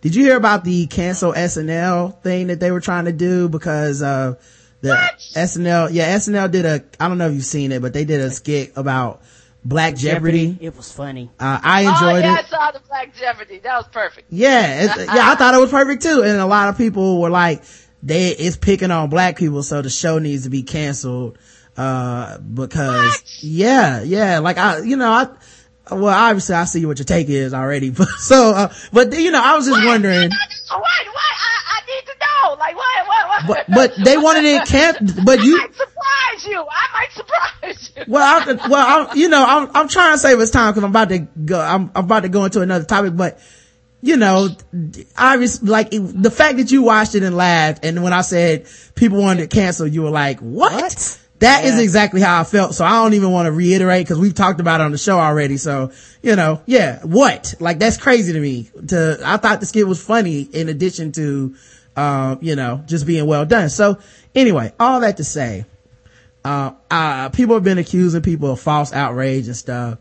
And so I decided today that, uh, because everybody's been going back and forth, like, you can't tell me my outrage is false. And who are you to say? And I was like, you know what? I am going to have some false outrage. So people, cause nobody's doing it apparently. So I want to be different. I'll be the dude who does false outrage and then everybody can talk shit to me cause that way you can get it out your system or whatever. So I, I told Marie Claire after they apologized, I, I accepted their apology on behalf of the blacks. Oh. you know, so, so, so any, any black people, uh, you know, they, cause they said, uh, we thought her hair looked great and recognized women have been styling their, their hair like this for ages. I said it did and y'all good. So we're there. I fixed it. So nobody hit them up anymore. but, um, I, I decided that I needed to pick a random target and start up my own outrage so that, uh, people could, you know, be upset or whatever, get some of my fakeness out. And, um, I found, I, I started searching different brands, Coca-Cola, apparently they don't say anything controversial. Uh, Star, Starbucks, all they do is reply to people. So there's really nothing to see that they're going to be controversy about because people are like, I love Starbucks. And they're like, we're glad you enjoy it, James. Like, what am I going to say? Who is James? You know, so, um, I found, uh, Best Buy and Best Buy was, uh, tweeting, uh, about this upcoming, um, uh, I guess they have celebrate International Guitar Month by turning it up to 11 and they have a picture, um, and the picture is a dude holding a guitar and he's clearly like jamming out. Uh, I'll put the picture on the air so you guys can see it. And it's like a white dude with a guitar and in the background is like another white dude, little kid playing the drums and they're having a good time and whatnot. And, uh, like I said, it says, um, uh, tell us who is the best or most influential guitarist of all time. So I replied to them and I said, oh, black man. Um, oh lord. and then after Can you that, imagine that person getting that tweet going, what? so, going on? so then I had to start, you know, faking my outrage. I said, wow, at Best Buy is really trying to erase black people from the history of rock and roll by using a white man in the picture. Hell no. And, uh, I started my hashtag, uh, cancel Best Buy after I get these credit cards paid off. Um, Oh I said, Oh my god. really at Best Buy. So I guess Chubby Checker, the Honky Tonk Man, and Jimi Hendrix don't exist. Cancel Best Buy after my reward certificates come in. Um, did S did at Best Buy notice that we wouldn't? That did they think we wouldn't notice that there were no black people in the picture of the best guitars ever? Hashtag cancel Best Buy. Um, and then people started tuning in, time, chiming in and stuff, cause you know, I was trying to rally my base, get my allies on my side so we could like take them down together. but then people started turning on me. And one dude said, Oh my god. yeah, his name was Oh just, I know I'm not supposed to say it cause we have a bigger platform, but fuck that. I'm, I'm, I'm dangerous. His name was at just sicko, S-I-K-K-O. And he said, you didn't list any Asian guitar players. What are you, racist? Cancel Gambino. Cause that's my name on there. And I said, how you gonna cancel me? How you gonna cancel me in the middle of canceling them? See, you all out of order. And I said, so I was like, wow, at Best, at Best Buy, you got people flagrantly threatening to flagrantly foul me at the YMCA now. I guess you, you endorse this because you haven't said anything. Oh, Lord. That's the rule. If somebody says something to me about Best Buy, I get to say that Best Buy endorses that thing unless Best Buy specifically comes out and says they don't endorse that thing because that is the rule of online outrage. A lot of people don't know this shit, but I'm giving y'all the game right now. Hopefully we can start a lot more of these protests. Um, so this, Oh my god! But you know that Best Buy, the marketing people, somebody probably was like, "Okay, the guy that we've selected, like, we want him to look semi-ethnic. You know, even though our base is more like white guys, you know, thrashing out in the, the garage. But this guy looks like he could pass for like maybe a Jewish, black Jewish, uh, Andre, uh, an Eric Andre situation. He's got enough, you know, Jew fro going on. Maybe that can work. could Maybe we like, can work. could we Yeah. like Photoshop some brothers in the back maybe? Yes, do you, you think they look good? Did we hire any black people up here? Yeah, no, we, we get- didn't hire one and ask them. Could we get like a black woman, could we get a woman of color on tambourine? I, I don't know why we couldn't. Not tambourine. So then, Oh uh, my God! They, where are the background singers? There should be 3 Mm-hmm. fat black women background singing in this situation. Diversity. Is boxes in this picture. with one skinny gay man and they all judging, all judging the guitarist. Or and, and the very yes. He, he think he John, he think he John Mayer, girl. uh, the silence of white, uh, uh, my man Sandy Check chimed in. First he was on my side. He said, the silence of white guitarists speaks loudly about their privilege. Very problematic because yeah, no white guitars have my back. Shout out to Hexacord. Where you at, bro?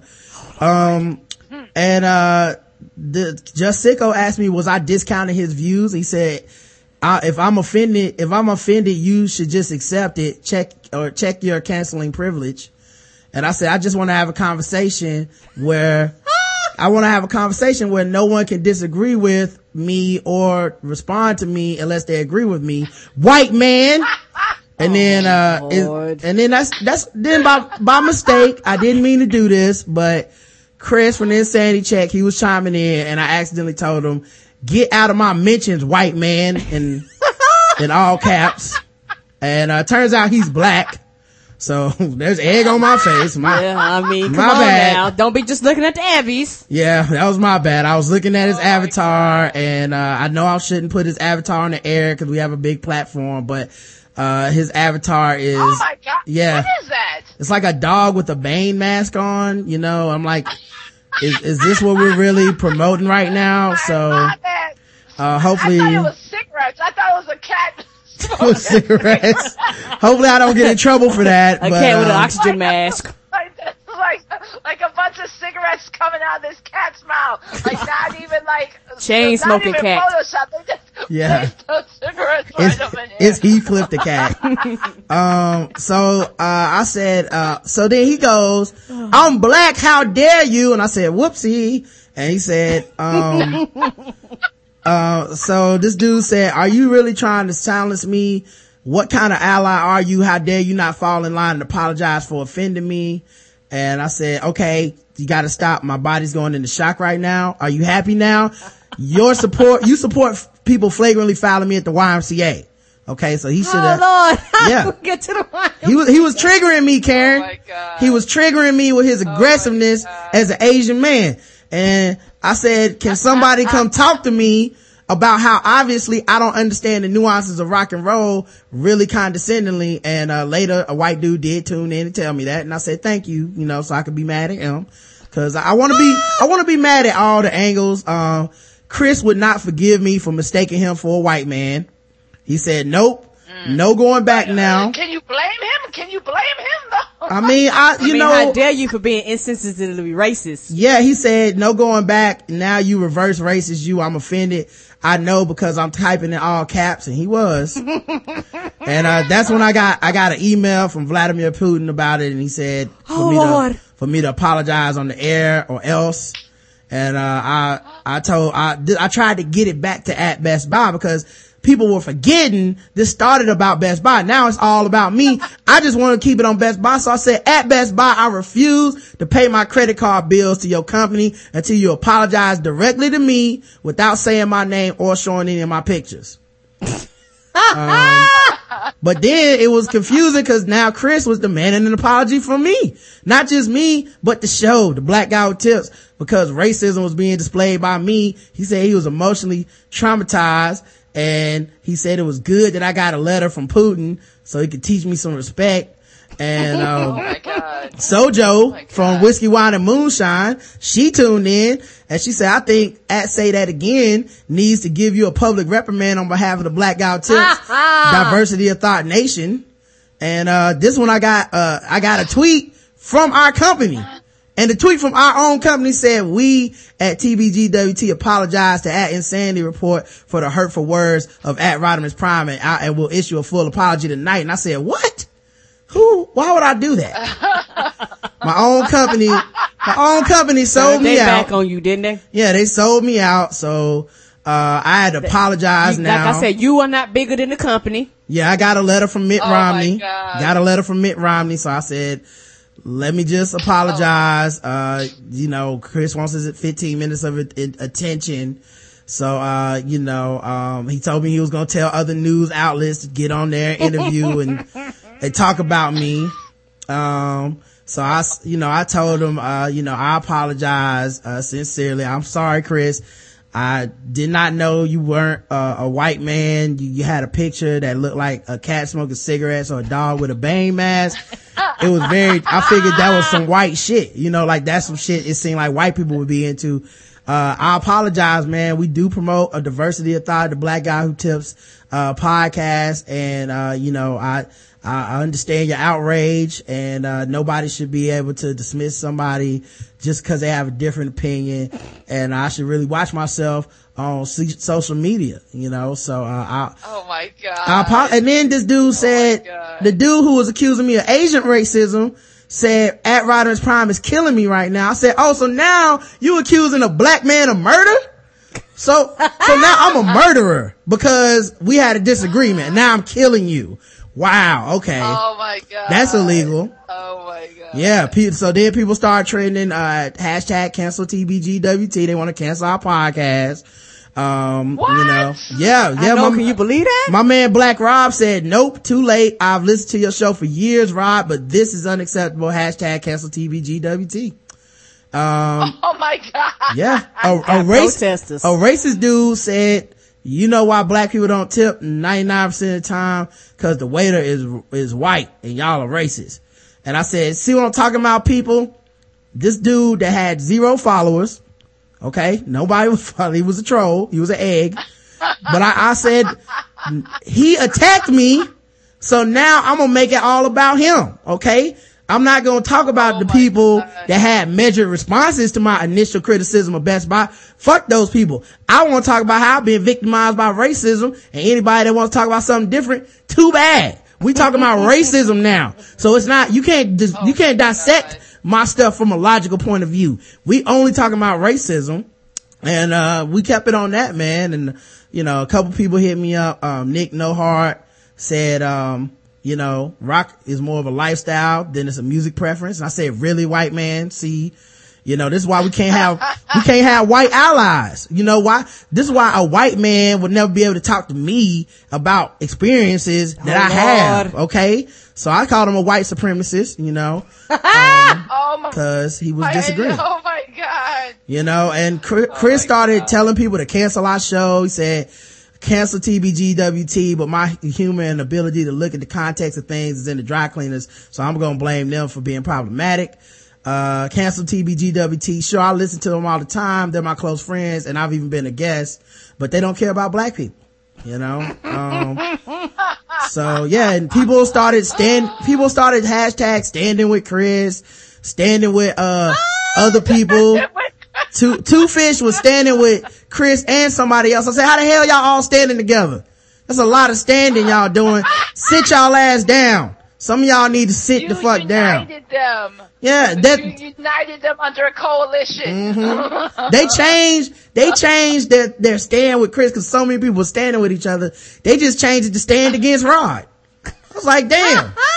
You know, what is going on out here, man? So, you know, I, it just got Oh, out of control, man. It got out of control, man. I, and I, like I said, I apologize cause now I feel like I can understand what these big brands, what Stephen Colbert must have went through.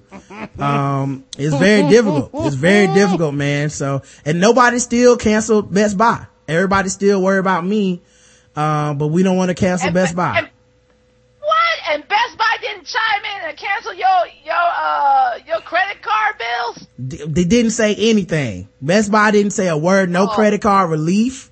No payment plans. No lower interest Yeah, rates. they just expecting that payment on the 20th like every other month.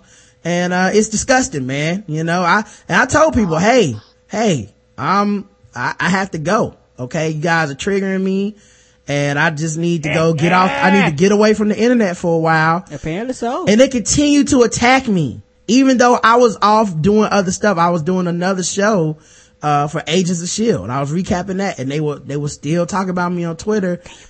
And this is why people are so problematic. this is why people are so problematic. You can't even have a discussion. Um, so everybody, you know, everybody, I'm, I'm watching you guys, but I apologize to Chris. Y'all should let it go. All right. Um, don't bring up any more. Show up.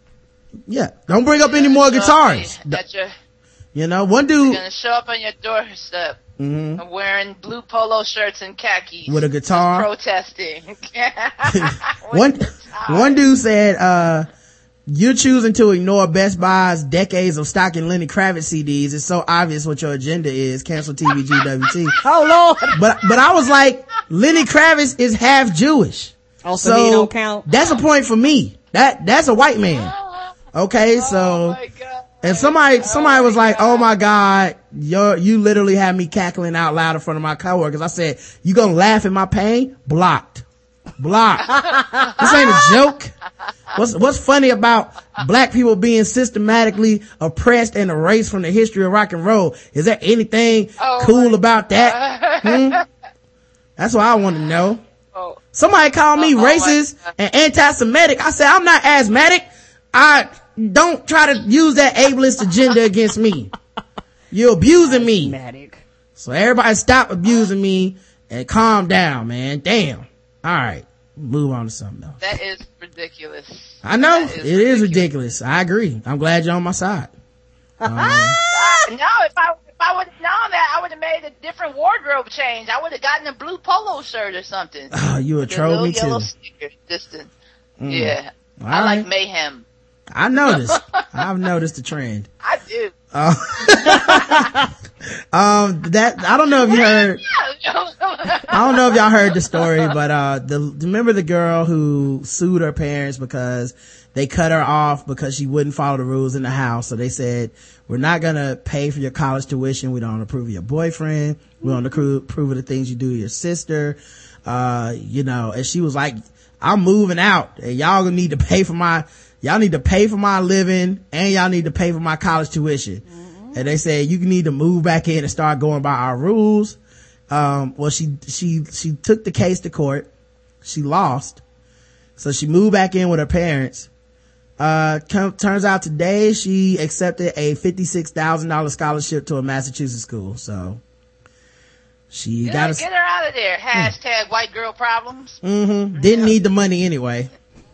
like I immediately read this and like, it must be nice to just be rich. Like, it must be nice to be so rich you were entitled enough to think your parents owed you a college tuition and then get the scholarship anyway so you didn't even need the shit. You sued your parents, little girl. You sued your parents. So Yeah, she could still kiss my But wait, ass. wait, wait, wait. It, it was fifty six thousand dollars scholarship or fifty six thousand per year because fifty six thousand for a whole scholarship that's really what books. That's not books and a meal plan nowadays. Well, she just said high. she accepted a fifty-six thousand dollars scholarship to a Massachusetts school. Doesn't say um for how many years really. Um, let me see. Um, Or the university, because Yeah. that makes a difference too. uh, it says here the university said in a statement that the sizable scholarship is likely spread over four years, meaning she would get fourteen thousand dollars per year toward tuition. That's a good thirty percent chunk of the forty-six thousand a year she would need, including room and board. So I'm assuming if she uh if she uh you know follows her parents' rules, they'll probably take care of the rest of that because sounds like they were going to anyway until she started acting a fool. Forty something thousand dollars a year. is ridiculous. It also doesn't make sense because like if like any rational kid, she should have just waited till she got to college and then became a freak. Yeah, that's just ridiculous. But you know, like, I- just want to know what the family dynamic is after the court situation. Because I always get uncomfortable when I'm watching Judge Mathis and his family members suing family members, and I'm like, and then one person wins because oh, it was like three hundred dollars in in parking tickets because I let my sister use my car, and then it gets weird in the after uh after situation. They went all the way to like she moved out. She lived with her her best friend's parents or something. Her best friend's parents' dad is the one who sued, or or was the attorney or whatever the law. firm- What is that situation at the dinner table? That it can't mm-hmm. be good. It can't be good.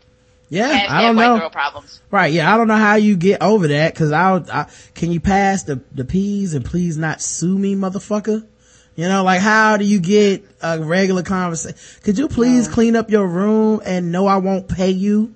Like that's how my con like my parents would never let me live this shit down. No, no, that's why I told you when you first read this story. When she left, there was that, in my mind there'd have been no coming back. Uh, just for the simple fact is that if you want to be grown, put like this: if you grown enough to sue me, to sue me, especially for a stupid ass reason like that, you grown enough to go out there and see what the real world's all about and see who really gives a fuck about you. Yeah, how do you ask for something after that? You don't. You don't Uh, ask me. Mom, I'm supposed to get, um, you know, at, at school, we, we supposed to go on a field trip and they need $20. Oh no, you grown. Remember? You want to go to court. That's my answer Use to some, everything. use some of your lawsuit money Yeah. to go on a field trip. yeah, she asked me anything, I'm gonna be like, sue me, bitch. Right. How, how do I know you're not going, to how do I know you're not going to go on the lawsuit, on the, on the, on the trip and go to the court and sue me? How do I know that? Like, well, I, I lost the suit. Well, you're going to lose more than the suit. Hashtag awkward. hmm I already you know, did. I think I think one of the reasons why we pay attention to this case is, of course, they're white. Of course, they have privilege, and because she's attractive. Because if she was an ugly white girl, no one would give a crap. People would actually Mm-hmm. be like, she should sue her parents because they made her face look like that. She's probably Ha. angry because they wouldn't pay for her surgery and blah blah blah. Of course, she deserves that. Money. Yeah, she is a cheerleader, and you know this does kind of lend to the Well- media narrative, and this, you know, it's the same thing with the Belle Knox thing, where people keep talking about eighteen year old Duke freshman who's a porn star. Yeah, but she's a certain type of porn star. If she was um doing big booty black people porn, y'all wouldn't give a fuck. She wouldn't be on that Nan talk show. Y'all wouldn't have on MSNBC Or BBWs. uh, yeah, if she was a BBW, they wouldn't even be talking about this shit. It's funny because I read the other day, she's like, uh, stopped going to school this semester. So you a Wasn't this fresh, first semester? th- well, This right, you're a freshman. This This, semester. yeah, this would have been like your second semester, right? You're a freshman at Duke. I need to clear the She was like, I'm doing so many media appearances and so many shoots for porn. I had to get out of school. It's like, um, does nobody feel a little bit played with all the like, this is the feminist icon, 18 year old Belle Knox? Like, y'all don't feel a little bit like, oh, wait a minute, she's 18. Who knows what the fuck she's gonna think in three years, let alone three months. Like, I, you know, I wouldn't want to organize a whole mo- movement around her. All I, the only thing I feel like is people shouldn't harass her.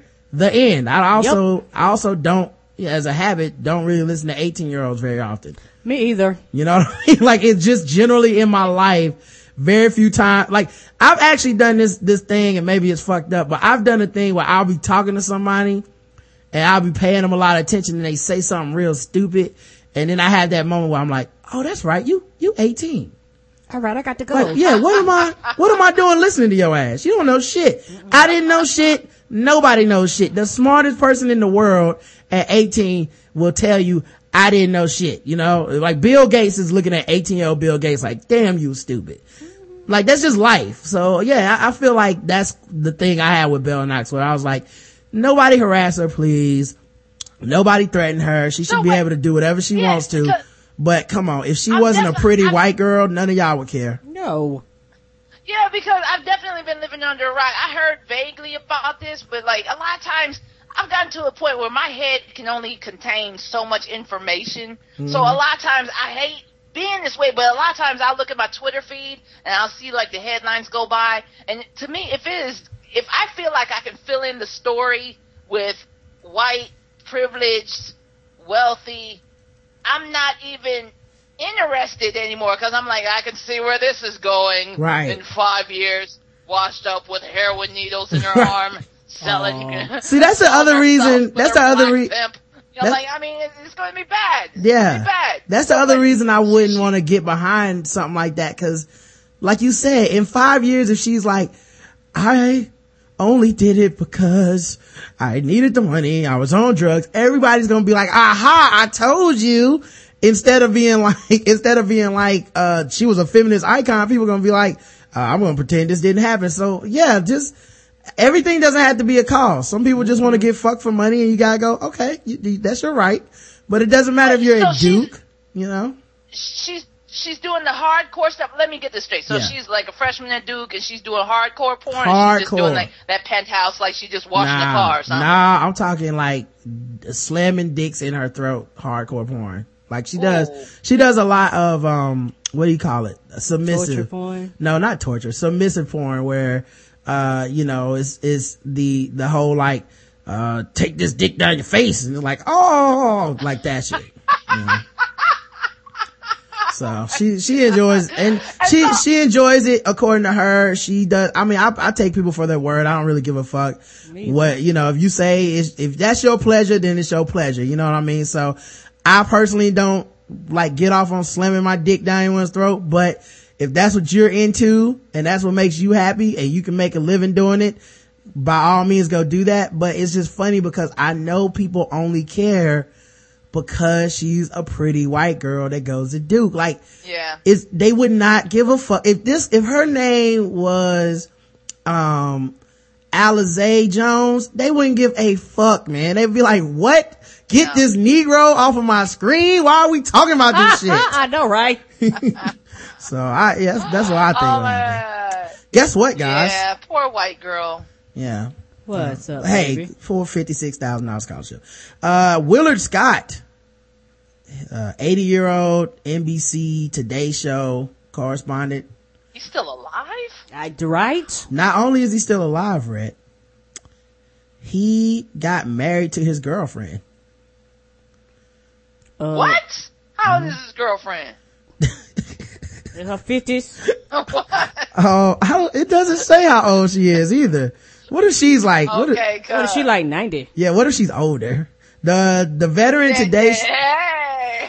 the veteran Today Show personality and Paris Keena is her name. I'm gonna Google her and see if I can find like anything about her. Uh, she looks, you know, they look age appropriate, you know.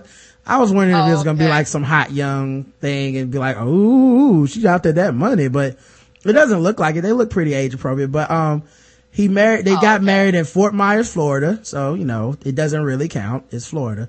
Um, but they've been together for a, a Hey, hey, Oh, I'm- I'm in Florida. Right Oh, I'm now. sorry. I'm sorry. I totally forgot, Rhett. I totally forgot. I'm like, what? Can- cancel Florida. Cancel Florida. Uh, they have been together for about 11 years. Today host Matt Lauer said in sharing the news on Wednesday morning, uh, Scott has been a part of Today since 1980 and, uh, it was a surprise wedding. Uh, last month, Savannah Guthrie made an on-air announcement of her marriage to Mike Feldman two days earlier. So uh, it's funny though because, and she told everybody she's four months pregnant, but it's funny though because What? when I hear an 80 year old man get, gets married, I think, I couldn't help but part of me think, damn dog, you almost made it, you know? Like, you almost got out of here scot free, but you had to go ahead and wife him up right before you was time to die. Somebody's about to die and get some money. Yeah, Yeah, one because of what's the point? I don't see the point. If you're 80, like, there's gotta be some inheritance or something, or somebody's about to die. Mm-hmm. Yeah. Someone wants to be, someone that wants to have power of attorney, where, like, the, the done deal all sealed Mm-hmm. Up and stuff, because what's the point? Now his What's kids probably, now his kids probably ain't gonna get no money cause she gonna be over the estate, you know. Uh, I've seen enough episodes of Snap to know something's up. When it's fishy like this, something is up. Yeah, Beijing! yeah. Uh, China. Oh, go ahead, go ahead, Can Rhett. he even function? Can no, I'm can thinking even like, function? can he? Ah! I mean, like Willard, Willard Scott to me, like he was not my favorite weatherman. So I'm like, eh, that's the one he would always wish everyone a happy birthday and stuff, right? yeah, yeah, and he talked about was his that jam. And, that- yeah, and, and tell the people names up. You know what I wonder? What, Yeah. like when you get married at 80, cause you know, I think when you get married, there's like pressure, uh, that night to like consummate the marriage, even if you've been having sex Oh, for yeah. years. Shit, if you're, you Like when you're 80, do you still like, what is that honeymoon night like? Cause, you know, it's gotta be a lot of squishiness. baby, I rub you down and being gay, you rub me down and being right, gay. Come on. right. Like, you know, you've been standing all day for your wedding and all this Yeah, stuff. you're You're taking tired, pictures. Like, arthritis aching. you know, I feel like at 80, you should be able to just go straight to bed, take a nap, not touch each other. It's fine. Ain't no hitting it from the back because Yeah. like, I can't be getting on my knees like that. Come Yeah, on, you have to exchange vows, exchange rings, and pop a Viagra at the same time. Yeah. So you, you could be ready oh in four hours. It like, ain't the same. Oh my Yeah. God, sitting down on a chair. But Mm-hmm. you know what they say about 80? 80 is the new 70. So Right, it that's can't true. be that bad. Maybe he was knocking it out the park. Who knows? Um, a Chinese actor, uh, uh, gave an apology to his actress wife following rumors of his infidelity and it has set a record for comments and retweets on China's version of Twitter. Wow. The scandal surrounding Wow. the film and TV star Wen Zhang has resonated among Chinese partly because of his image as a sensitive and happily married family man, and the volume of comments underlines the relative freedom users have to focus on entertainment news online where politics is often off limits. Wen Zhang posted a statement early Monday that his wife, Ma Yili, and the children could have had a warm and nice life, but everything has destroyed by, was destroyed by me. By Wednesday, his post had been forwarded more than 1.2 million times and received nearly 1.9 million comments. Many comments expressed anger towards Wen, who has more than 52 million followers. Yeah, if I was him, I, But there's a billion people there. It's Right. like, eh.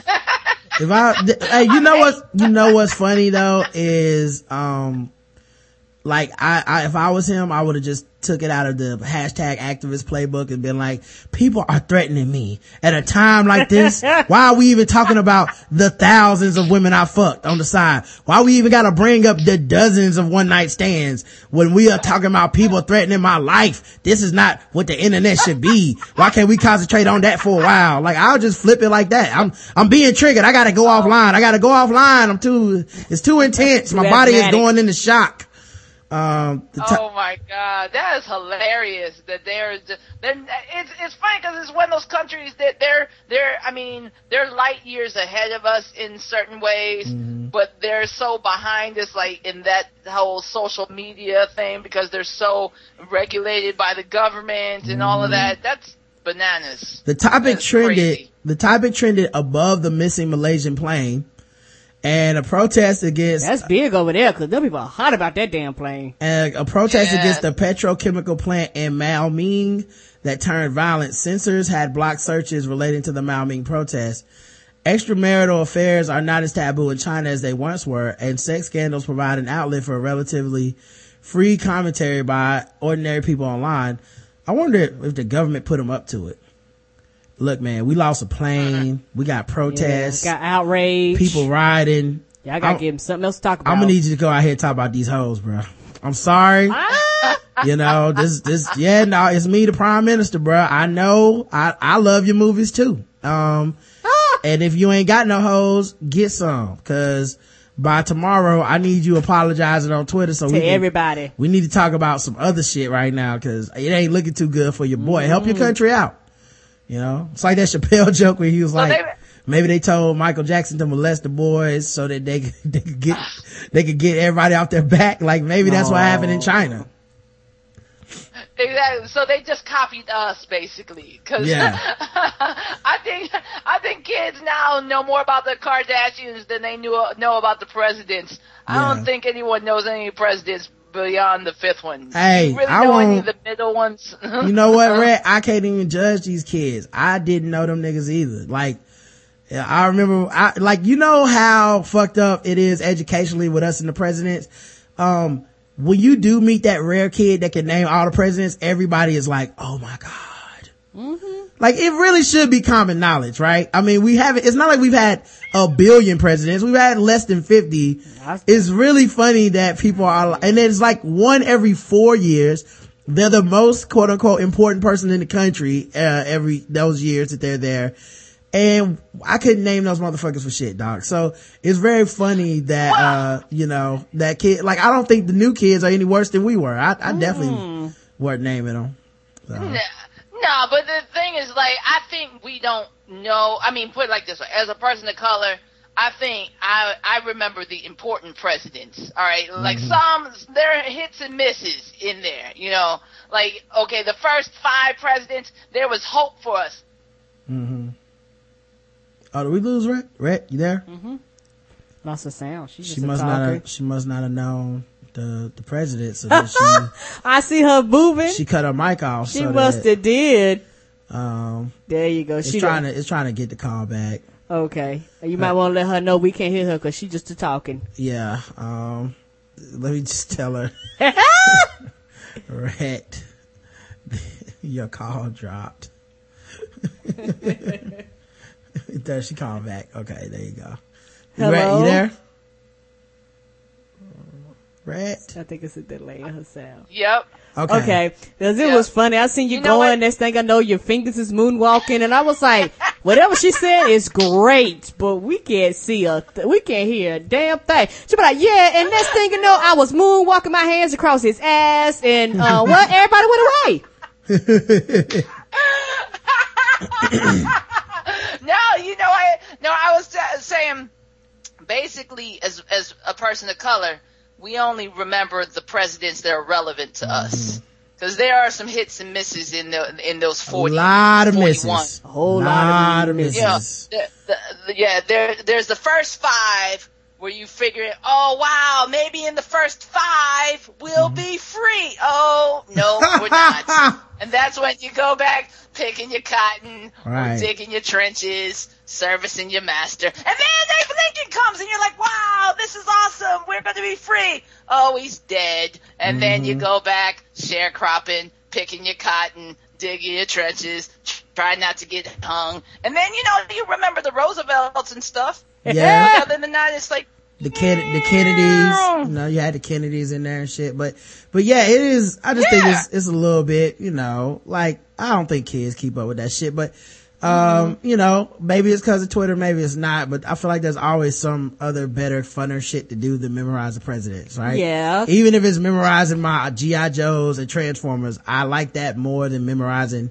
what the fuck Martin Van Buren was famous for. you know? Yeah, because for most people, they're like, what the fuck the president got to do with me and my job right now? Not a goddamn thing, because I'm not a Right. historian or a librarian. All right. if they really wanted people to learn about the presidents, you got to start with uh with like Andrew Jackson. That dude was hood as fuck, but everybody else was born. God damn! I read his story. I read. I, I watched a documentary on him one day. I was like, how the fuck this nigga get to be president? Like everything about him was wrong. You know, he was like, mm, Not everything. fucking married women, killing people and shit. like, he shot a dude in the street. Like, can you imagine if Barack Obama shot a dude in the fucking street? You, they would, no one would let that stand. Like, remember that time the That- president killed a nigga? well, yeah. Well, that's because he's the black president. yeah, I guess. If guess. he was the white president, they'd be like, well, he had to shoot him. I feel like- Well, you have to understand. I feel like even, even if it was like Bill Clinton, and it's like, yeah, he got in an argument at the basketball court and shot a nigga one day, that immediately disqualifies you from president. Like, it no, does. you can never run, you can't kill somebody and run for president. Andrew Jackson's like, I don't give a fuck about them rules, son.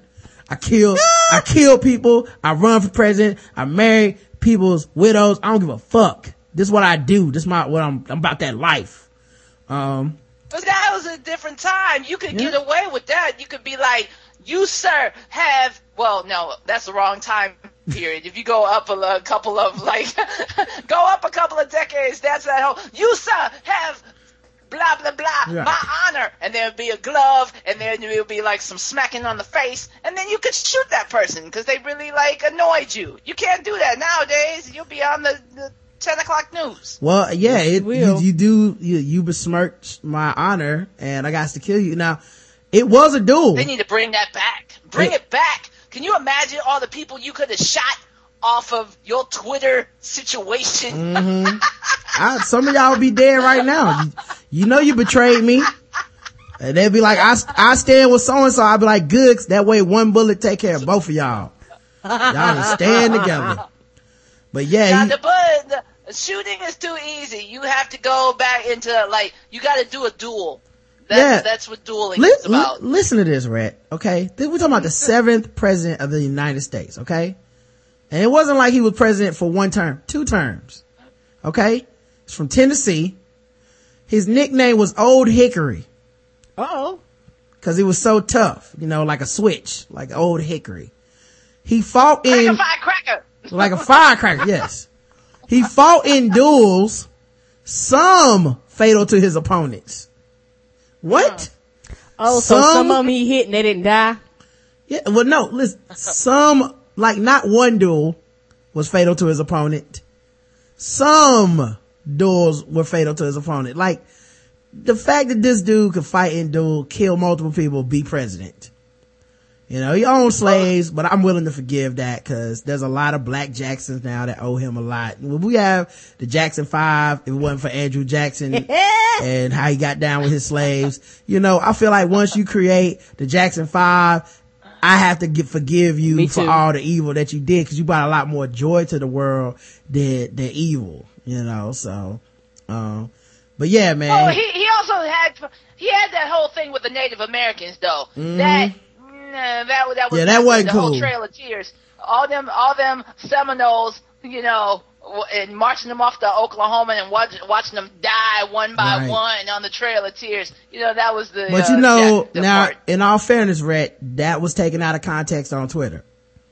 So you can't get Oh, mad this, about this that. part right here. yeah, he posted that, he posted that on Twitter. He don't run that account. Okay. So it's a little confusing, but you gotta understand the context of his satire. He was doing a lot of satire back then as president and, uh, it was, he was an edgy com, he was like, uh, Andy Kaufman. He was edgy.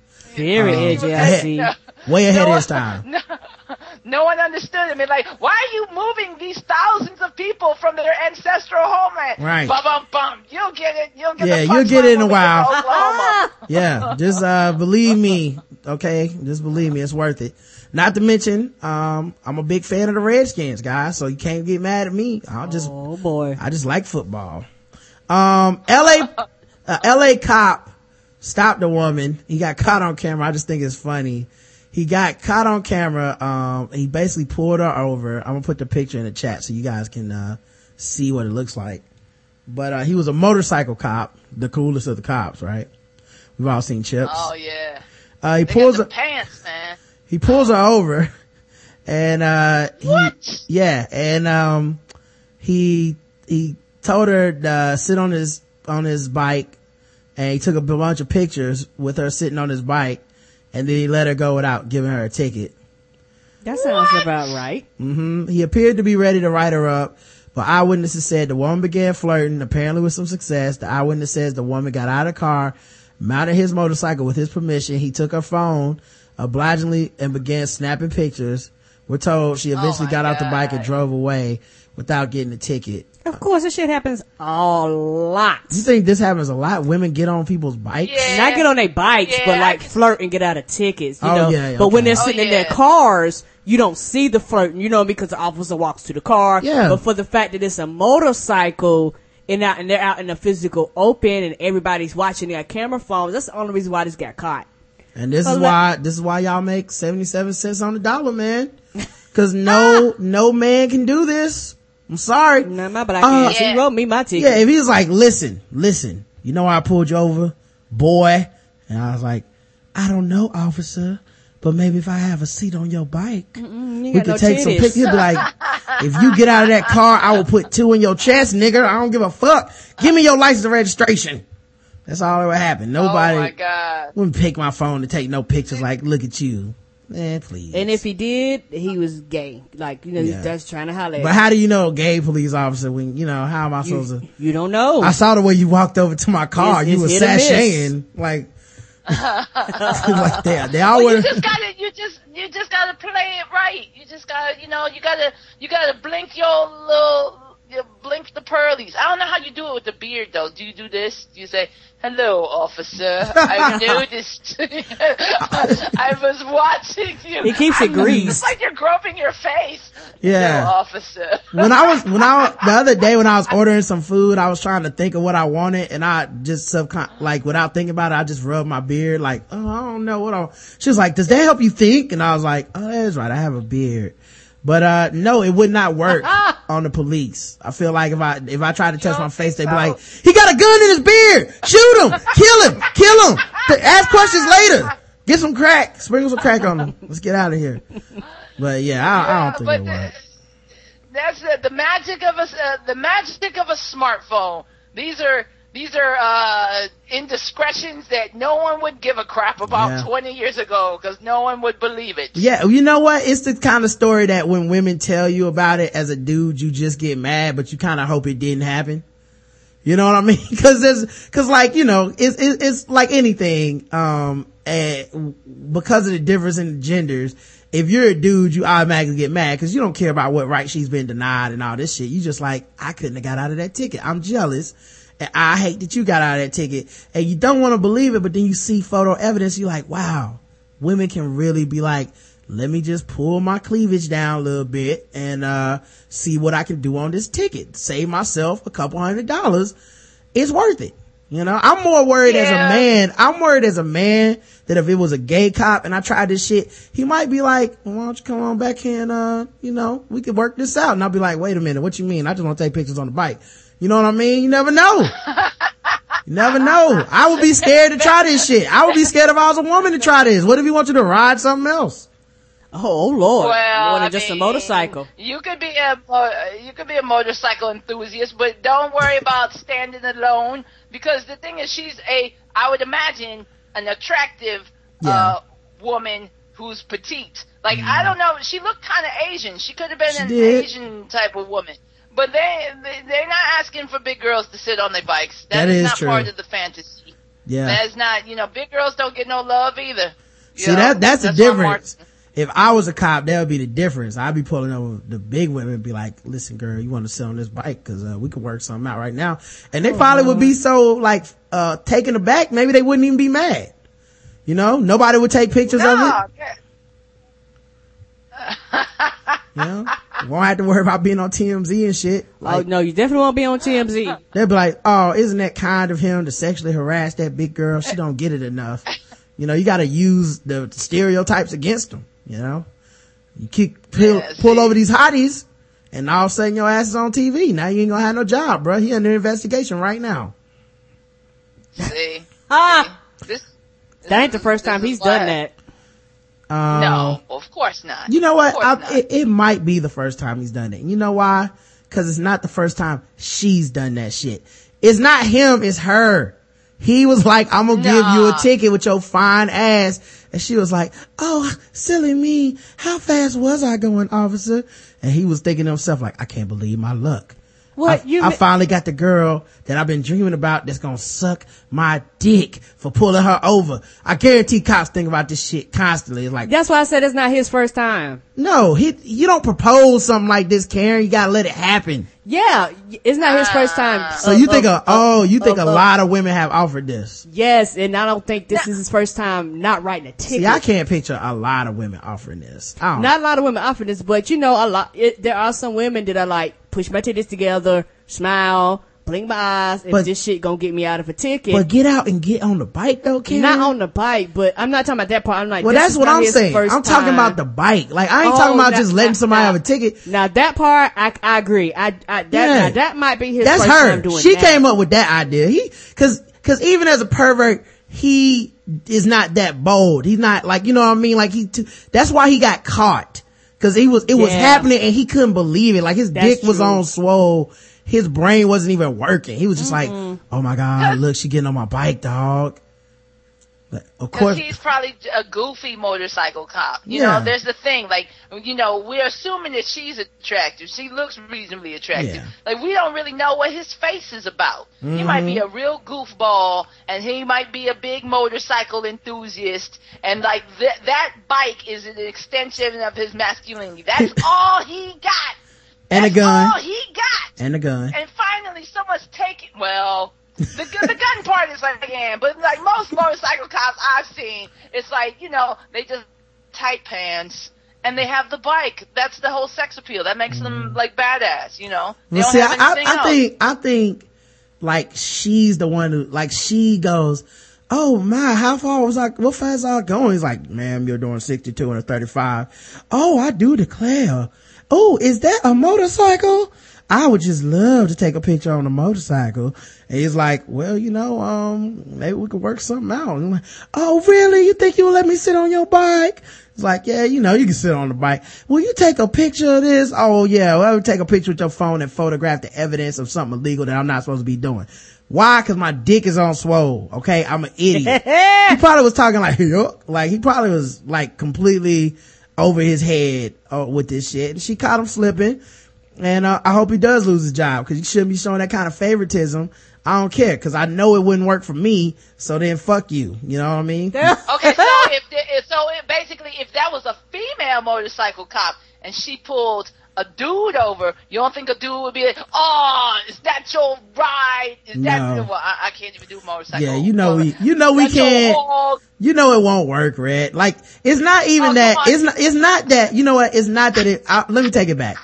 It's it's not that it wouldn't work, Rhett. It's not that it wouldn't work. It's we don't as men we don't think it would work, so we wouldn't try it. Now it might work if you had the balls to try it. True. But most men are just like, I got a ticket. That's like, we're conditioned to think that. You know, it's, I got, I'm, just like you said, if you are a bigger woman and you get pulled over, you go, I'm getting a ticket. Like you don't think to yourself like, hey, maybe this dude whole search engine is looking for big women. Like you don't know what his porn life is like. You don't know where he jack off to. This might make his goddamn day. He like, look at them titties on this big woman and, and you could have got out of a ticket, but you was like, I wasn't even thinking about that. I was thinking about getting home to my kid. I was thinking about my day at work. You know, you weren't thinking, that's what would happen with Wow. a dude. You know?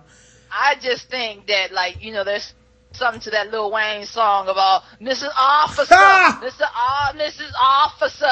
And if it will put it like this way, if you had a big black woman Mm-hmm. riding a motorcycle, because my OBGYN rides a motorcycle, Mm-hmm. that is a sight to behold. She would have her little pantsuit on. right? And her bike to the to the clinic, you know, there's nothing like it. First of all, double take. You got a woman, uh, it's a woman, a black woman, a black woman of size on a motorcycle pulling the dude over. Like that, that's some weird power stuff. You get the right mm-hmm. skinny white dude in that dynamic. You got some Fifty Shades of Police going Right. on. but he gotta be, uh, uh, uh, but he gotta be cool. He, he gotta sense it though, you know, like you gotta, like I feel like it would have to be some type of hint or something that she would have to give off. Like, like I don't think, like Nah. men's minds don't naturally go to how can I play this woman and get out of this ticket because Nah, we don't think like I that. Think, I think it, I think that look, okay, I, I'm not gonna lie. I, I am, you know, I'm just a simple girl from the Midwest, Mm-hmm. and in a lot of ways, I'm I'm very sheltered. And it's only in the last X Y Z years I've gotten into pornography, which I read. I read that stuff, Mm-hmm. Right. you know, the free stuff, the uh, literotica, and I'm like, that's a lot of um, like with the interracial, because you know that's Yeah. that's my.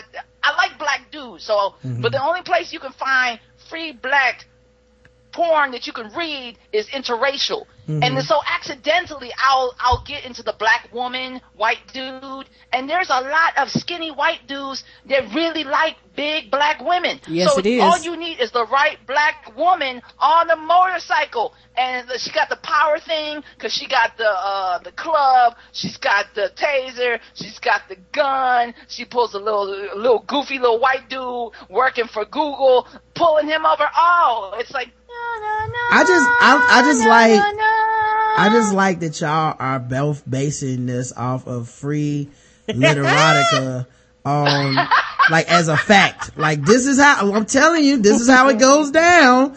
White dudes seducing big black women every goddamn day. And it's cause I read it on the internet. And That's I, right. Internet's true. You didn't know that? Hey, I agree. I'm not gonna fight y'all, man. telling you. Hey, I'm telling you, I've been approached. Let me tell you, after the comedy shows, mm-hmm. I get approached on average, at least ratio two to one, three to one. Little young white dude versus black dude versus older black dude versus older white dude. Basically, it's like little young white dudes mm-hmm. and old white dudes. That's how it ranks. Now what, what about, now is, little that cause, is that cause that's what the club is made up of or what? Like, is it also, No, I think is there like a lot I of black dudes a- in the club too? Well, I think it's more of a dynamic of position to power. You know what I mean? Like, yeah, sometimes that is like what the audience is, but I think that it's there's something about seeing a woman in a position of power, especially Yeah. a black woman that is normally like uh, like uh, the the white dude has just a touch of like uh inherent racism like he can't help it it's in his subconscious Right. so it's something about a black woman, a large black woman that they are are they usually think they should be downtrodden and now she's holding everybody's attention and forcing everyone to listen to her. That's intriguing to a little white dude. I believe They're it. I believe you. Now, does that, now did they get let down when they get home and they realize you're not gonna just do stand up all day or like what happens? Well, it don't even get to that point because I, don't- you know, I, oh. I, I could, like I said, I do cocktail banter. I do cocktail banter. Right. Like, oh my God, you love the show? That's great. Hit me up on Twitter. Blah. Mm. Okay, we'll talk about you and your philosophy degree. Okay, that's boring. You gonna buy me a drink? Okay, that's cool. No, we're not going to Denny's. No, we're not mm. doing that because now you're just a white and it dude. got serious. Yeah, they don't have a chance then. Man, Yeah. I feel bad for them, man. Nah.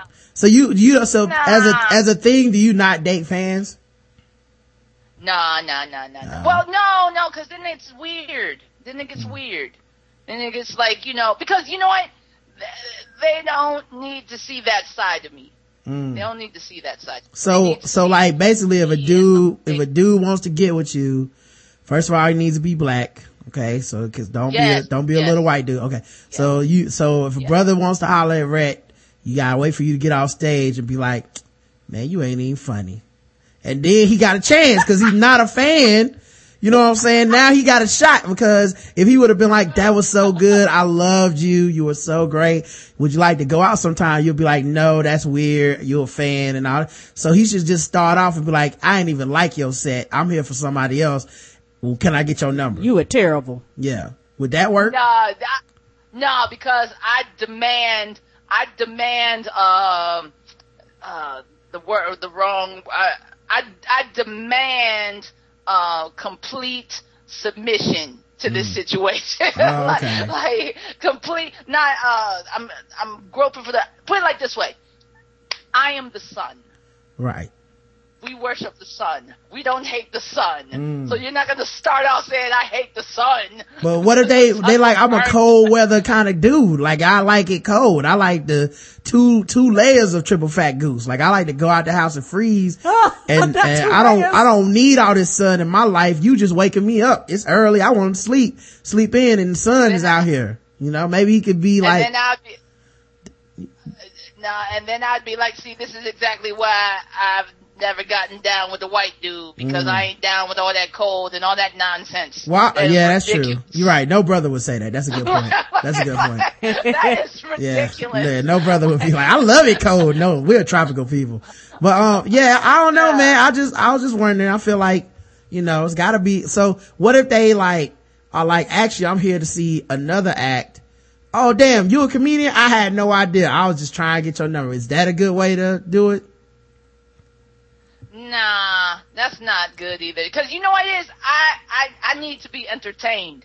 I Mm. need to be entertained. Like, like I said, I told you earlier in this, uh, in, the show, like, I have questionable taste. Right. You know what I mean? Oh, I'm Like, noticing. I will balance it off. Like, you know what I mean? Like, Mm. if you're entertaining, but you're not that, you know, you ain't so easy on the eye. You know what I Mhm. mean? Like, it's gotta be a balance. You know what I mean? Okay. You gotta be, you gotta, it's gotta be a balance. Well, I'm just trying to you get know, the approach, could- right? Like I'm saying, let's say you have your dude that looks how you want him to look. I'm just trying to get the approach right because it sounds to me like basically when you're in comedy mode, basically anybody's gonna get told no. White dude, black dude, funny, not funny, Right. period. Everybody getting Yeah. shot down. Yeah, pre- pretty much so because like you, you know when I'm when I get off stage in a way I'm still on. Right. You know what I mean? Like I'm still on. Yeah, You're at it work. Still, turn like, off. Yeah. You're at work. Yeah, I'm, I'm, st- yeah, exactly. So my focus is like, I'm going to be doing crowd work with a crowd. I'm not one of those comics that like hides away from people. I like to talk to people after the show. I like talking to the audience. I like, you know, I like intermingling with folks. So, you know, y- to really stand out, you have to really be entertaining, but And not if- annoying, because I don't if- like that either. If you fly too close to the sun, then your wings will melt. So it's like, You will. You Dudes like, can't-. And then, ah! Exactly. Dudes can't get close. Now, what about, um, like, so should they like wait till like another time and try to holler at you when you're not even like, uh, doing comedy? You know what I mean? Like catch you at the library or something. Oh, that would never happen. That would never happen. Wow. yeah, so- because that's all. That's all I do.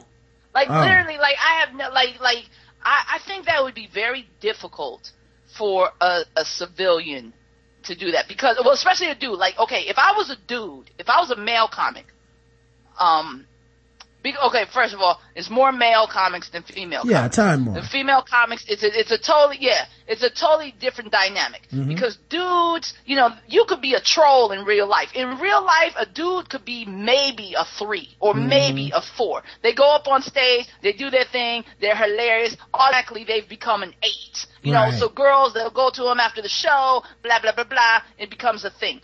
For women, I think that, okay, yeah, in real life, maybe I'm like a strong six, you know, mm. but there's so few of me that when I get on stage, I become an eight. I get off stage, the dude thinks cool, this is a power, power play. But the thing is, if they're the type of person that goes to show after show after show, and they notice that all that male attention is now given to me, like, are not, they don't like that. They, they don't like that. I think a female, like a female, I don't want to say groupie because that's, that's a very strong word, but Mm.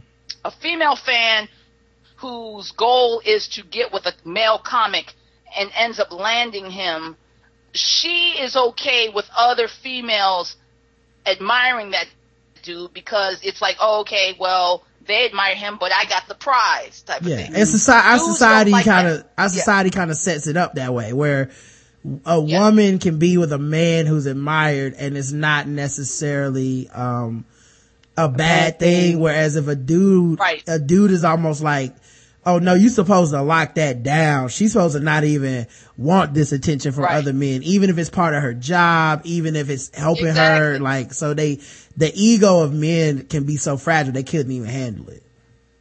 No, no, it's not. It's not a good thing. So what I generally do is like I don't even bother Mm. to, to to take dude with me. Like it's not a good thing. It's it's never a good thing Mm. because like if I'm if I'm interacting with the crowd, I'm going to interact with dudes as well because I get both men and women to approach me after the show. Mm-hmm. And, you know, sometimes because I, I think it's something about like being on stage and I'm sharing so much. Like I share about my my family and my deepest thoughts and all that stuff. Like people feel like they know me mm-hmm. on stage. So when they come up to me, it's like, oh, I'm now their friend type of thing, which is great. It's fantastic.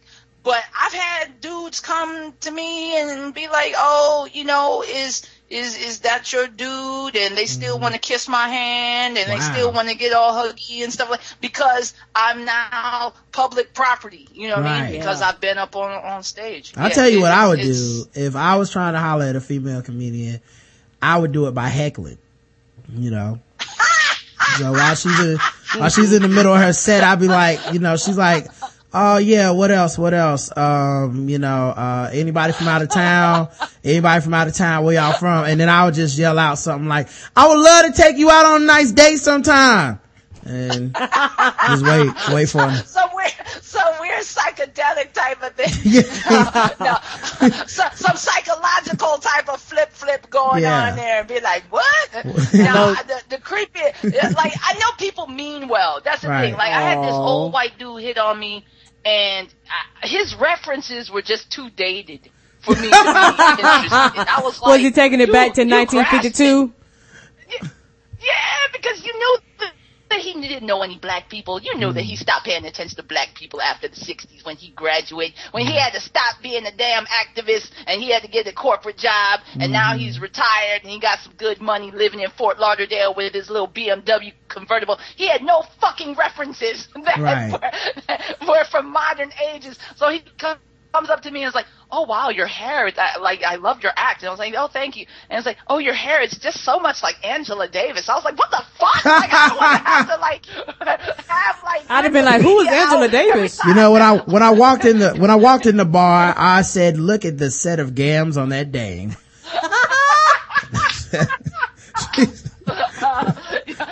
you and your childbearing hips, you Yeah. look like the type of negress. If this was 1860, you would command a fantastic price. And I'd be Oh. like, thank you. Oh, I did he- oh, did he- What is it? Hey, Rhett, did he walk up to you and say, "Luck be my lady tonight"? Yes, Right. you right there, lady.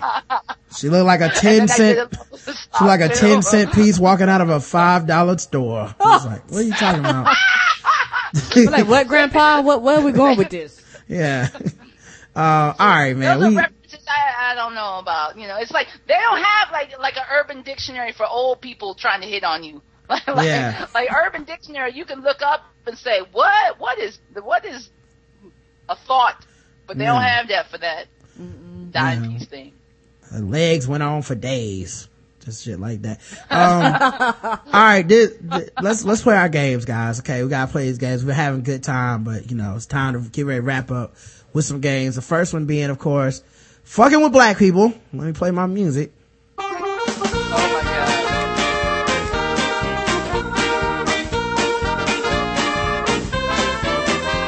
Just fucking with them black people. Just fucking with them black. We're just fucking with fucking with black people. That's right, guys. It's time for fucking with black people. The game that we are all sad to have to play today. Uh, we'll be judging another contestant um, from a billboard sign in where is this at Harrisburg, Harrison, Arkansas, uh, Arkansas, and uh, the score from zero to 100 in intervals of 25. Here we go. All right. Uh, this is a, uh, billboard. Let me turn my volume up. They're meant to grab your attention, and this billboard in Harrison, Arkansas is doing just that. Actually, there's been a lot of debate at work in regards to. Been the talk of the town? Yes. But Jamie Gregory and many others in town say it's garnering the wrong kind of publicity. The billboard reads, beautiful people, no wrong exits, no bad neighborhoods. It directs you to a website that indicates the town is nearly 98% white. The site also mentions area residents like the Ku Klux Klan director Tom Robb. The new sign is underneath this one. The owner of the billboard company won't say who's responsible for either sign. The Harrison Community Task Force on Race Relations also doesn't know if the two are connected, but they say the message is similar. One task force member says she feels as if certain groups are trying to portray Harrison as anti-diversity. they're trying to stake their claim and um, build a community for themselves that they feel like that they carry some weight in. And I think the community has had enough of that and and is saying that they don't speak for them. The billboard says it's sponsored by Harrison area business owners. We want to see which business owners were involved, so we went to that website. And what we found was a link to some realtors. I don't want to be associated with it. Bob Dodson says he had no idea his realty business is linked to the site until a friend told him he doesn't want to be affiliated with the group. I do not believe in what they believe at all. The website does point out that the links contained within the site does not imply sponsorship. We emailed the contact on the website, but we haven't heard back from the group. As for Dodson, he's trying to get his link removed. He wants people to know the message for all to read here isn't a true reflection of Harrison. There are a few people who are trying to speak for the entire community, and we have a loving community. In Harrison, Arkansas, Paula Morehouse, KY3 News. All right. So I had to let Rhett go for a second. Um, the Skype was acting up. I gotta see if I can get it fixed. Um, but, uh, let me, matter of fact, let me do a sound check real quick while I got a chance.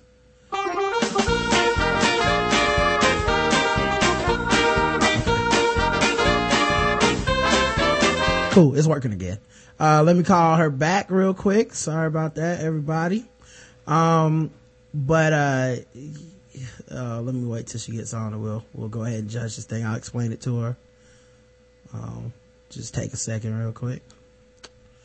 Do, do, do. Yeah, that, that sound is crazy. Yeah. Um, by the way, the other sign that they're talking about in this article says like anti-racist is a code for anti-white and it's right above welcome to Harrison, beautiful town, beautiful people, no wrong exits, no bad neighborhoods. And it's, uh, family, a white family, like just a nuclear family of just straight up white looking people. Um, uh, let's see, Colleen Baccarat. Um, or you call us. I'm not sure what's going on with her Skype, but, um, yeah, it's just, you know, it's just one of those things that, uh, where, uh, I'll put it on the screen, but the, it's obvious that they're hinting towards something. You know, it's not, it's not like this really slick racism. It's kind of blatant where it's like, listen guys, it's nothing but white people here. Um, and, uh, clearly, clearly that's what they're going for. I'm Of to call course. Uh, so I would give it a hundred cause, uh, I don't know if they even have. The person whom you're trying to reach. No, don't do that. I don't even know if they have a lot of black people in town. Uh, I don't know if they have a lot of black people in the town or not, but I just know that personally, uh, the message is anti-black and it's disguised in like anti-white. I mean, in, in white, in this like white pride type thing, but it's like the only pride, it, the only way to exhibit pride is to put down other people. And, uh, you know, it, the tongue in cheek, like, hey, uh, we're, we're gonna say that, uh, that we're 98% white as a plus. Like, who cares? You know what I mean? So, uh, I would give it a hundred, man. I feel like, I feel like they earned that hundred. And, uh, yes, they did with flying colors too. yeah. Uh, I don't know what's going on with the connection to Rhett, y'all. I'm working on it in the background. Yeah, cause it's one of them things where if you were black and you thought about staying there, you're like, nope, I do not want to stay there. Yeah, exactly. That's the other part that, that, you know, they're not going to discuss, which is that if you are a black person considering moving in, it's intimidating to you. So you're like, oh, so you're promoting. any minority, you like, well, shit, y- y- y'all really don't want nobody that's of non-color there. I'm out. yeah, we're promoting a lack of diversity even. Yeah, we, and we're actually proud of it, honestly. Yeah, so. That's the way it comes off. yeah, I see Rhett in the chat. I don't know why I can't, um, get the call. Um, see, call me on Skype. And it's sad. Yeah, so. Yeah, Because it- the world, the world is. and it sounds like other white people there are like, we don't want that to be, um, a thing. True. You know what I mean? Like it sounds like other white people are like, yeah, we're not here to promote anti, you know, black. We don't want black people to feel like they can't show up here and live here. That's actually not why I moved here. So can you take this sign down? Or maybe, maybe people who even do sympathize with them or agree would be like, yeah, I don't want it publicly broadcast. Yeah, because I don't want you to tell everybody we're racist. Yeah, so That's one thing about it. About it's funny though when it comes to race, racism and racists, especially it, years ago, people were very open with their racism because uh, you know there was no punishment for being racist. said you can't get an answer. Okay.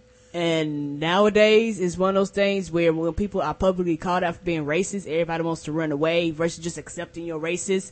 That's because it's look it's frowned upon, mm-hmm. but it should be frowned upon because it's fucked up. Right. Like, like anytime, like, put it this way, for people that accuse, like, like to me, promoting the fact that you're not diverse is not the same as promoting diversity. Like saying, hey, we're inclusive of everybody is not the same equal and opposite of, hey, we are non-inclusive. Come live here. We promise you, you won't, you have less than a 2% chance of living next to somebody that's not white.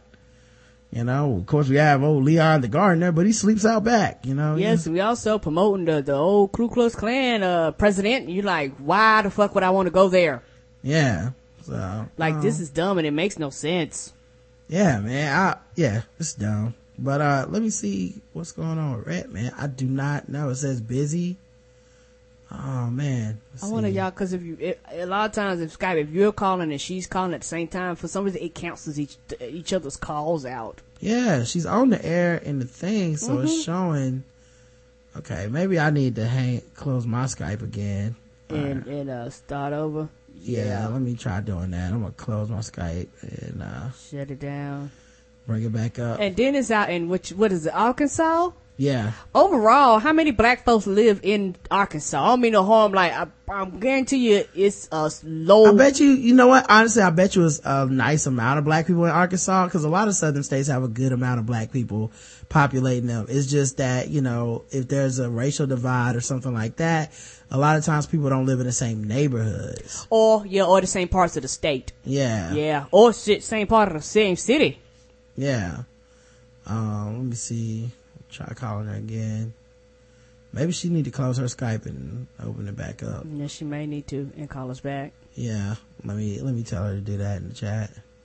Yeah, I still, I still, and it's funny though because we're in like 2014, and you're still dealing with with with shit that people had to deal with back in the day. Even though people don't look at it like that, but I kind of do. It's one thing where people openly, blatantly saying, "Look, we're racist," and you go, "Okay, I can take the cues," and you go about your business, and you have people going, "Well, we're not racist." It's like, okay, you might not be. But that motherfucking sign I see right there tells me that my black ass ain't welcomed, no matter Yeah, what you it's- say. It's like if it's like when we went to this neighborhood. Uh, my brother was trying to date this girl at the time, and in her neighborhood there were like um, Confederate flags and stuff hanging up everywhere.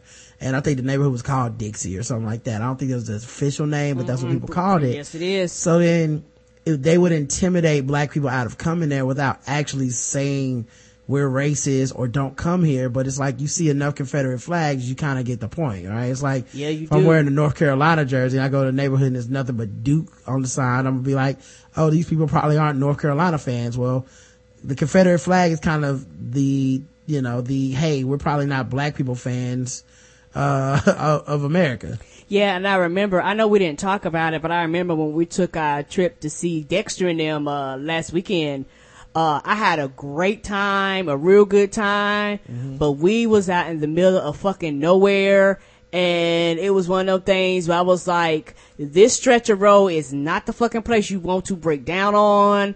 Well, you know, it was one of those things where I think I even seen, we even passed the house, uh, like it was on like the main roads that had like a Confederate flag outside and, you know, like real life, uh, chickens. I think I even seen like a chicken coop and like, uh, cows and shit walking around because it was flat country, but it's just one of those things where we were so far kind of in the boonies of North Carolina till it was like, Boonies, not uh, boondies. uh, boonies of North Carolina.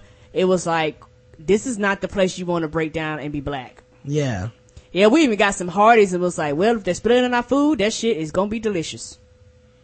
Yeah, that like that. Yeah, that's the thing, man. Like certain places in America, you just feel like, okay, uh, I don't know if this place is friendly to black people. Um, you see this billboard yeah, this is one of those places. You know, I don't know what other kind of billboards they could have, you know, m- you know, maybe like a bunch of them wearing hoods or something, or you could have a billboard where people are like, um, you know, uh, uh, you know, just a family full of, of white people, and, but they all have like swastikas and bald heads, you know, like, I, I don't know if that will work. I'm gonna try calling, uh, Rhett's phone. I think I have a mobile number on. I, yeah, I don't think so. See if we can get this to work.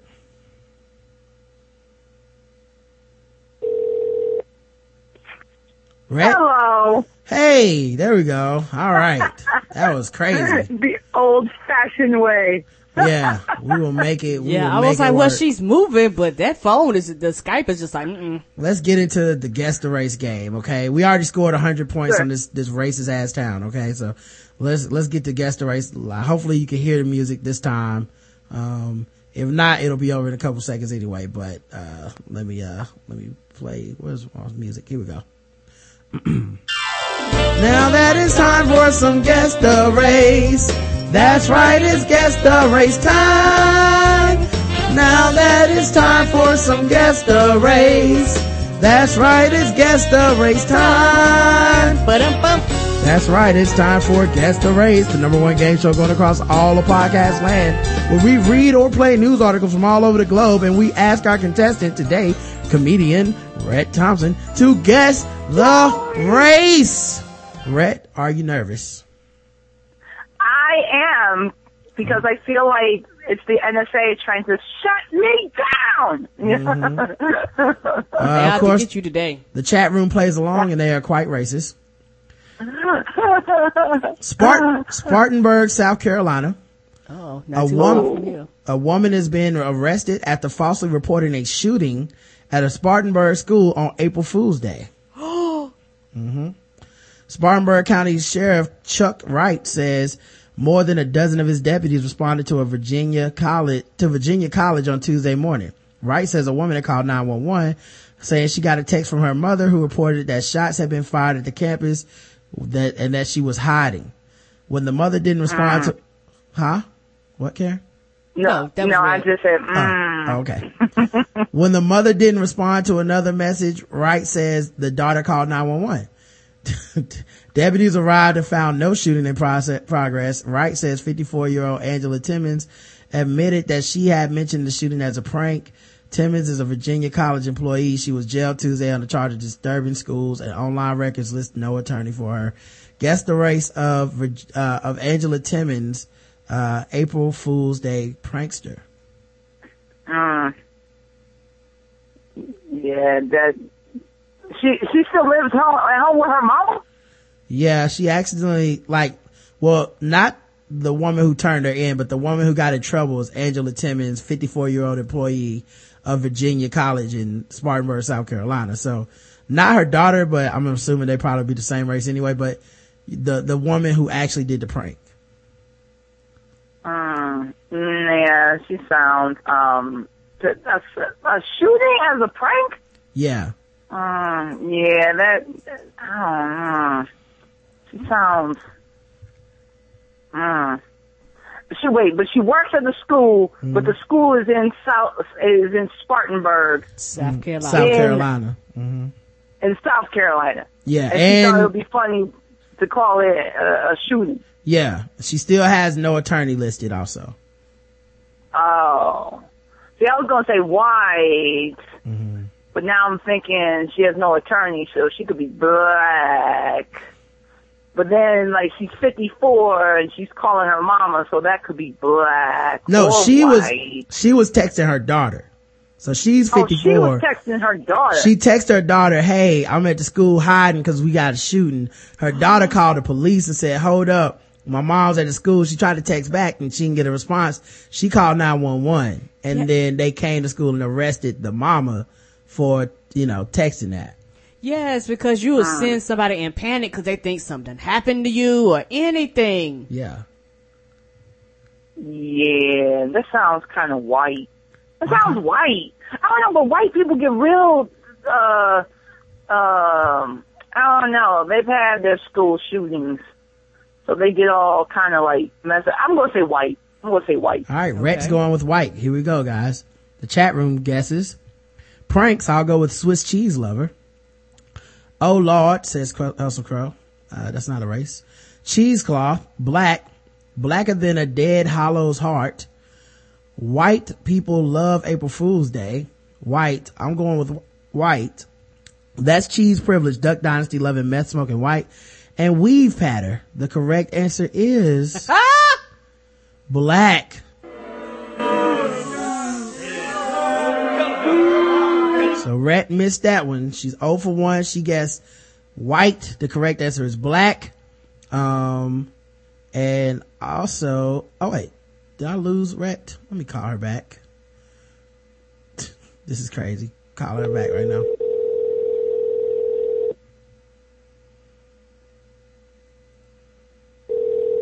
Yeah, I blame, I do, I blame NSA too. Yeah, NSA trying to stop us from being great. That's all this is. Uh, Rhett, you back? Yes, I am back. I was like, I need to know if she's white or black. Don't let me go to sleep without knowing it. The correct answer is she was black. Yeah, she was black. Yeah, he gonna put a picture in there. Yeah, you, some people did guess white, so applause for them. Oh my god. And let me put the picture in here so you can see her. Yeah. Uh, she has this look like this April Fool's Day it did not end the way I expected. no, it you did know? not. It didn't end well at all.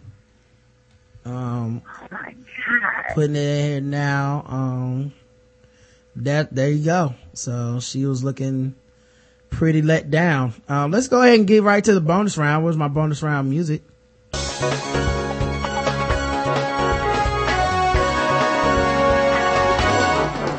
Double the points, double the race, double the points and the race. That's right, it's the bonus round against the race. Rhett is 0 for 1, but she could get right back in it because everything is double the points, double the racism in the bonus round. Rhett, are you nervous now? I am very nervous because I feel like this is the man trying to hold me back with these technical difficulties, so I gotta come back with a vengeance. All right, here we go. I I didn't pick this story to be this way, but Miami, Florida. Ah, oh, Florida. A 73 year old man who is also a registered sex offender faces charges of attempted second degree murder, arson, and committing a hate crime after he allegedly tried to burn down a home with two women and eight children inside because the women are lesbians. Ooh. Yes, and the kids, apparently the kids needed to die too for some reason. Everybody can get oh. some. Yeah, the kids were all lesbians too. Miami-Dade police said Brawley, Oh my god. his name is Braulio Vinz, Vin, wait, Braulio Valenzuela Villanueva. 70, Oh, okay. 73 years old. He entered the lot next door to his Northwest 27th Avenue uh, house and allegedly set fire to a mattress that was leaning against the wall of the trailer occupied by the women and children Rhett was trying to interview. Police said as the as the fire began to get worse, the defendant hurried back to his residence. The fire began to burn the trailer, but there were no smoke detectors inside. A neighbor, you don't say. I know, right? What? A trailer didn't have no smoke detectors? Can you believe that? How you gonna smell the meth? Uh, Oh my god. a neighbor from across the street saw the fire and began to alert the people of the impending danger. The women and children inside the burning trailer escaped after being awakened by the neighbor from across the street. Police said Valenzuela Villanueva came out of his home and casually began observing the fire. In fact, one of his neighbors had to compel him to assist by bringing a garden hose to light to fight the fire. Oh my god. Just walked out there. I'm just working on the railroad. What seems to be the problem, guys? Um, Miami-Dade firefighters put out the fire, but police say the trailer was burned, was burned, sustained, and sustained considerable damage. Miami-Dade police said surveillance video recorded by another neighbor captured Villan, Valenzuela Villanueva, wait, Villanueva. Jeez, I've been saying it wrong. All right. Valenzuela Villanueva setting the f- mattress on fire and several Neighbors identify him in the video. According to the arrest report, after being told his rights, Valenzuela Villanueva. Wait, they changed it. That wasn't my fault. It's their fault. It's Villanueva. Okay. That was, made me feel stupid. Um, didn't admit to f- setting the fire, but he did say he despised the two adult victims for the simple fact that they were lesbians. By the way, is there anything more TV predictable than that bullshit when someone's like, I didn't kill him, but God knows I hated his guts and I would have did it if I could. Like, that's still motive, dickhead. You yes, know what that I mean? is. Like if I'm a cop, I don't mark you off the list of suspects because you admitted to hating them. Like you go to the ah, top. To, to the very top. You Yeah. become suspect number one. Yeah, he watched too much Law Oh and my Order. God. Uh, further, he stated every time he saw them kissing, he felt a deep repugnance. In his opinion, they did not deserve to have children. Uh, Bell was set at 230k for him. Who are you to decide this? Yeah, I bet that, that deep feeling in his gut was digging hard. Um, Rhett guessed the race of Mr. Uh, what was his first name? Braulio Villa, Valenzuela Villanueva. Mm. Well, I mean, the name screams Latin, Mm-hmm. and that neighborhood is kind of like I don't know. Well, it could be Latin, or it could be it could be a very conservative Haitian. but with that name, I, I'm going to say Latin. All right, let's check the chat room. He could have put out the fire. he could have put the fire out with his back. Oh Says my. Lady Rose. Oh, ooh. El Fred, El Fred, Ed Fred Phelps Conqueso.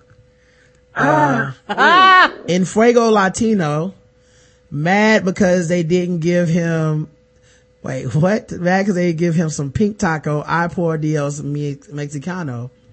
He's Cuban B, homo demon with the moisturized back, uno loco abuelo, owner of Fantasy. Island, Oh my God. one who loves Cadoba Taco Bell or Polo Rico and needs a translator when they snitch on the first 48. Wow. wow. That's a good one. refried beans. Uh, that was, that was, that was Hustle Crow, by the way. Uh, refried beans, fiery Latin temper, side of the highway fruit salesman. The correct answer is Latino. Yay! I got one. You did it. You did it. Ready to Every- get back into the game. everybody got it. She was Yes, able to get back into the game. Um, all right, let's, let's do one more. And this kind of borders on sword ratchetness. So maybe we can just close with this story. Uh, a 14 year old has been arrested on two counts of first degree murder of Coeur de, de Alene. Well, in Coeur de Alene, I guess that's some, I don't know where the fuck this is located. Idaho. There's a place in Idaho that has a sophisticated French name. Wow. Wow. Well, that don't beat all. that. Yeah. In the killing of his father and younger brother. Ooh. The two were, What the sh- hell? yeah, the two were shot and killed Monday night. Um, and police arrested the juvenile suspect shortly after 9.30 p.m. Um, the team was arrested at the same address as the shooting Tuesday morning. Police identified the suspect as Eldon Samuel III, 14 years uh-huh. old. 14. Terrible time for kids. Samuel is suspected of killing his father, Eldon Samuel Jr., 46, and his younger brother, Jonathan Samuel, thir- Samuel, 13. Police identified the teen even though he is a juvenile because he is being charged as an adult in the killings. Police say uh-huh. Samuel called 911 to tell them a shooting had occurred. Authorities say he used a handgun, shotgun, a knife, and a machete in the killing of his father and brother. Shit. Jesus. Yeah, he brought the full. He wanted to be sure they weren't coming back. He was hitting the Y button, switching, switching guns and shit. RB. Uh, authorities say the teen shot his father in the head and then shot and stabbed and cut his younger brother. Oh. Yeah, yeah. He must have really hated his brother. Uh, search warrant was executed at 1 a.m. They collected evidence and documented the crime scene. The family had recently moved, uh, from California. A representative from St. Vincent de Paul confirmed the victims were living in a transitional, uh, house at, Can- at, Can- at Canfield Middle School, where the younger brother Jonathan went to school. A crisis assistance team has been called in and counselors and school administrators are working to help students cope with this tragedy. Bond has been set at $1 million. He's in custody right now at the public safety building. Guess the race of Mr. 14 year old Mr. Eldon Samuel III. Mm. Well, with that kind of name, with that kind of Eldon Samuel III, I would have thought Caribbean, but it's Idaho. And I don't know if any black people who purposefully say, you know what, there's 50 states, there's 48 contiguous states. You know what, I'm going to choose Idaho of all of them. I'm going to go with whites. All right, let's check the chat room. Damian Wayne going through puberty. Skin tone color match the inside of a baked potato. Ooh. Doomsday. What the heck? I know now I want a baked potato. I agree. No, Doomsday. with butter and cheese and broccoli and some bacon bits. Mm. Hell yeah. Uh, Doomsday Prepper White. No relation. Michael Myers White Mask White. Unabomber living off the land preparing for the New World Order White. Uh, the correct answer is Rhett got it. White. White. Yes, she came back with vengeance, didn't she? I really thought Eldon Samuel III sounded like a black NBA player and everybody would guess black, but nobody did that. So, um, congratulations to everybody. If, if he was black, then definitely he would be killing somebody in Idaho. If somebody sent me to Idaho, everybody's going to have to die. And I go, What the Mm-hmm. hell? Messing up my teen years. That's probably why he got mad. Ain't nothing out here but this damn corn. Uh, Howard in the chat, Howard in the chat is trying to holler at Rhett. He says, always good to have Rhett and her resplendent smile back. And so, Oh, right. thank you. this, if you would have been here on time, Howard, you know that sh- that's not the way to get at her. You should have told her sh- you hated the show. She was terrible. You didn't like her technical difficulties and then try to get in the DMs. But, uh, make sure, make sure you check out Rhett, um, Blackanese Chick, uh, is her podcast. blackanesechick.com is her website. Uh, she's got a Yes. show April the 11th, um, in, uh, in, in Miami, right? In Miami. If you're ever in Miami, yes, just hit me up. I also do like a regular comedy show on Mondays too, like an open mic. So if anyone's interested in doing comedy in Miami, come on down. And, uh, you know, Rhett, it is wonderful to have you on. We always enjoy you. One of our favorite people. Yes, you are. Uh, and, uh, love having you on the show, man. Even with your penchant for loving swords and, uh, you know, being, being crazy with these controversial opinions. Uh, I, I, I, we will keep bringing you back. We don't mind. Um, make, I love you guys. You know what? You know what? I've always wanted to do this. I listen to the Black Guy Who Tips because Rod and Karen keep inviting me back to the show. uh, check out adamandeve.com. TBGWT is the code there. Make sure you check out Shadow Dog Productions, uh, the TBGWT page. And, uh, we'll be back Saturday with the feedback show. Yeah, and thank you for Um, that, Rhett. And premium people, we will be back on, um, well, Friday to do Balls Deep Sports. So Mm-hmm. We will. until then, I love you. I love you too, baby. Mwah.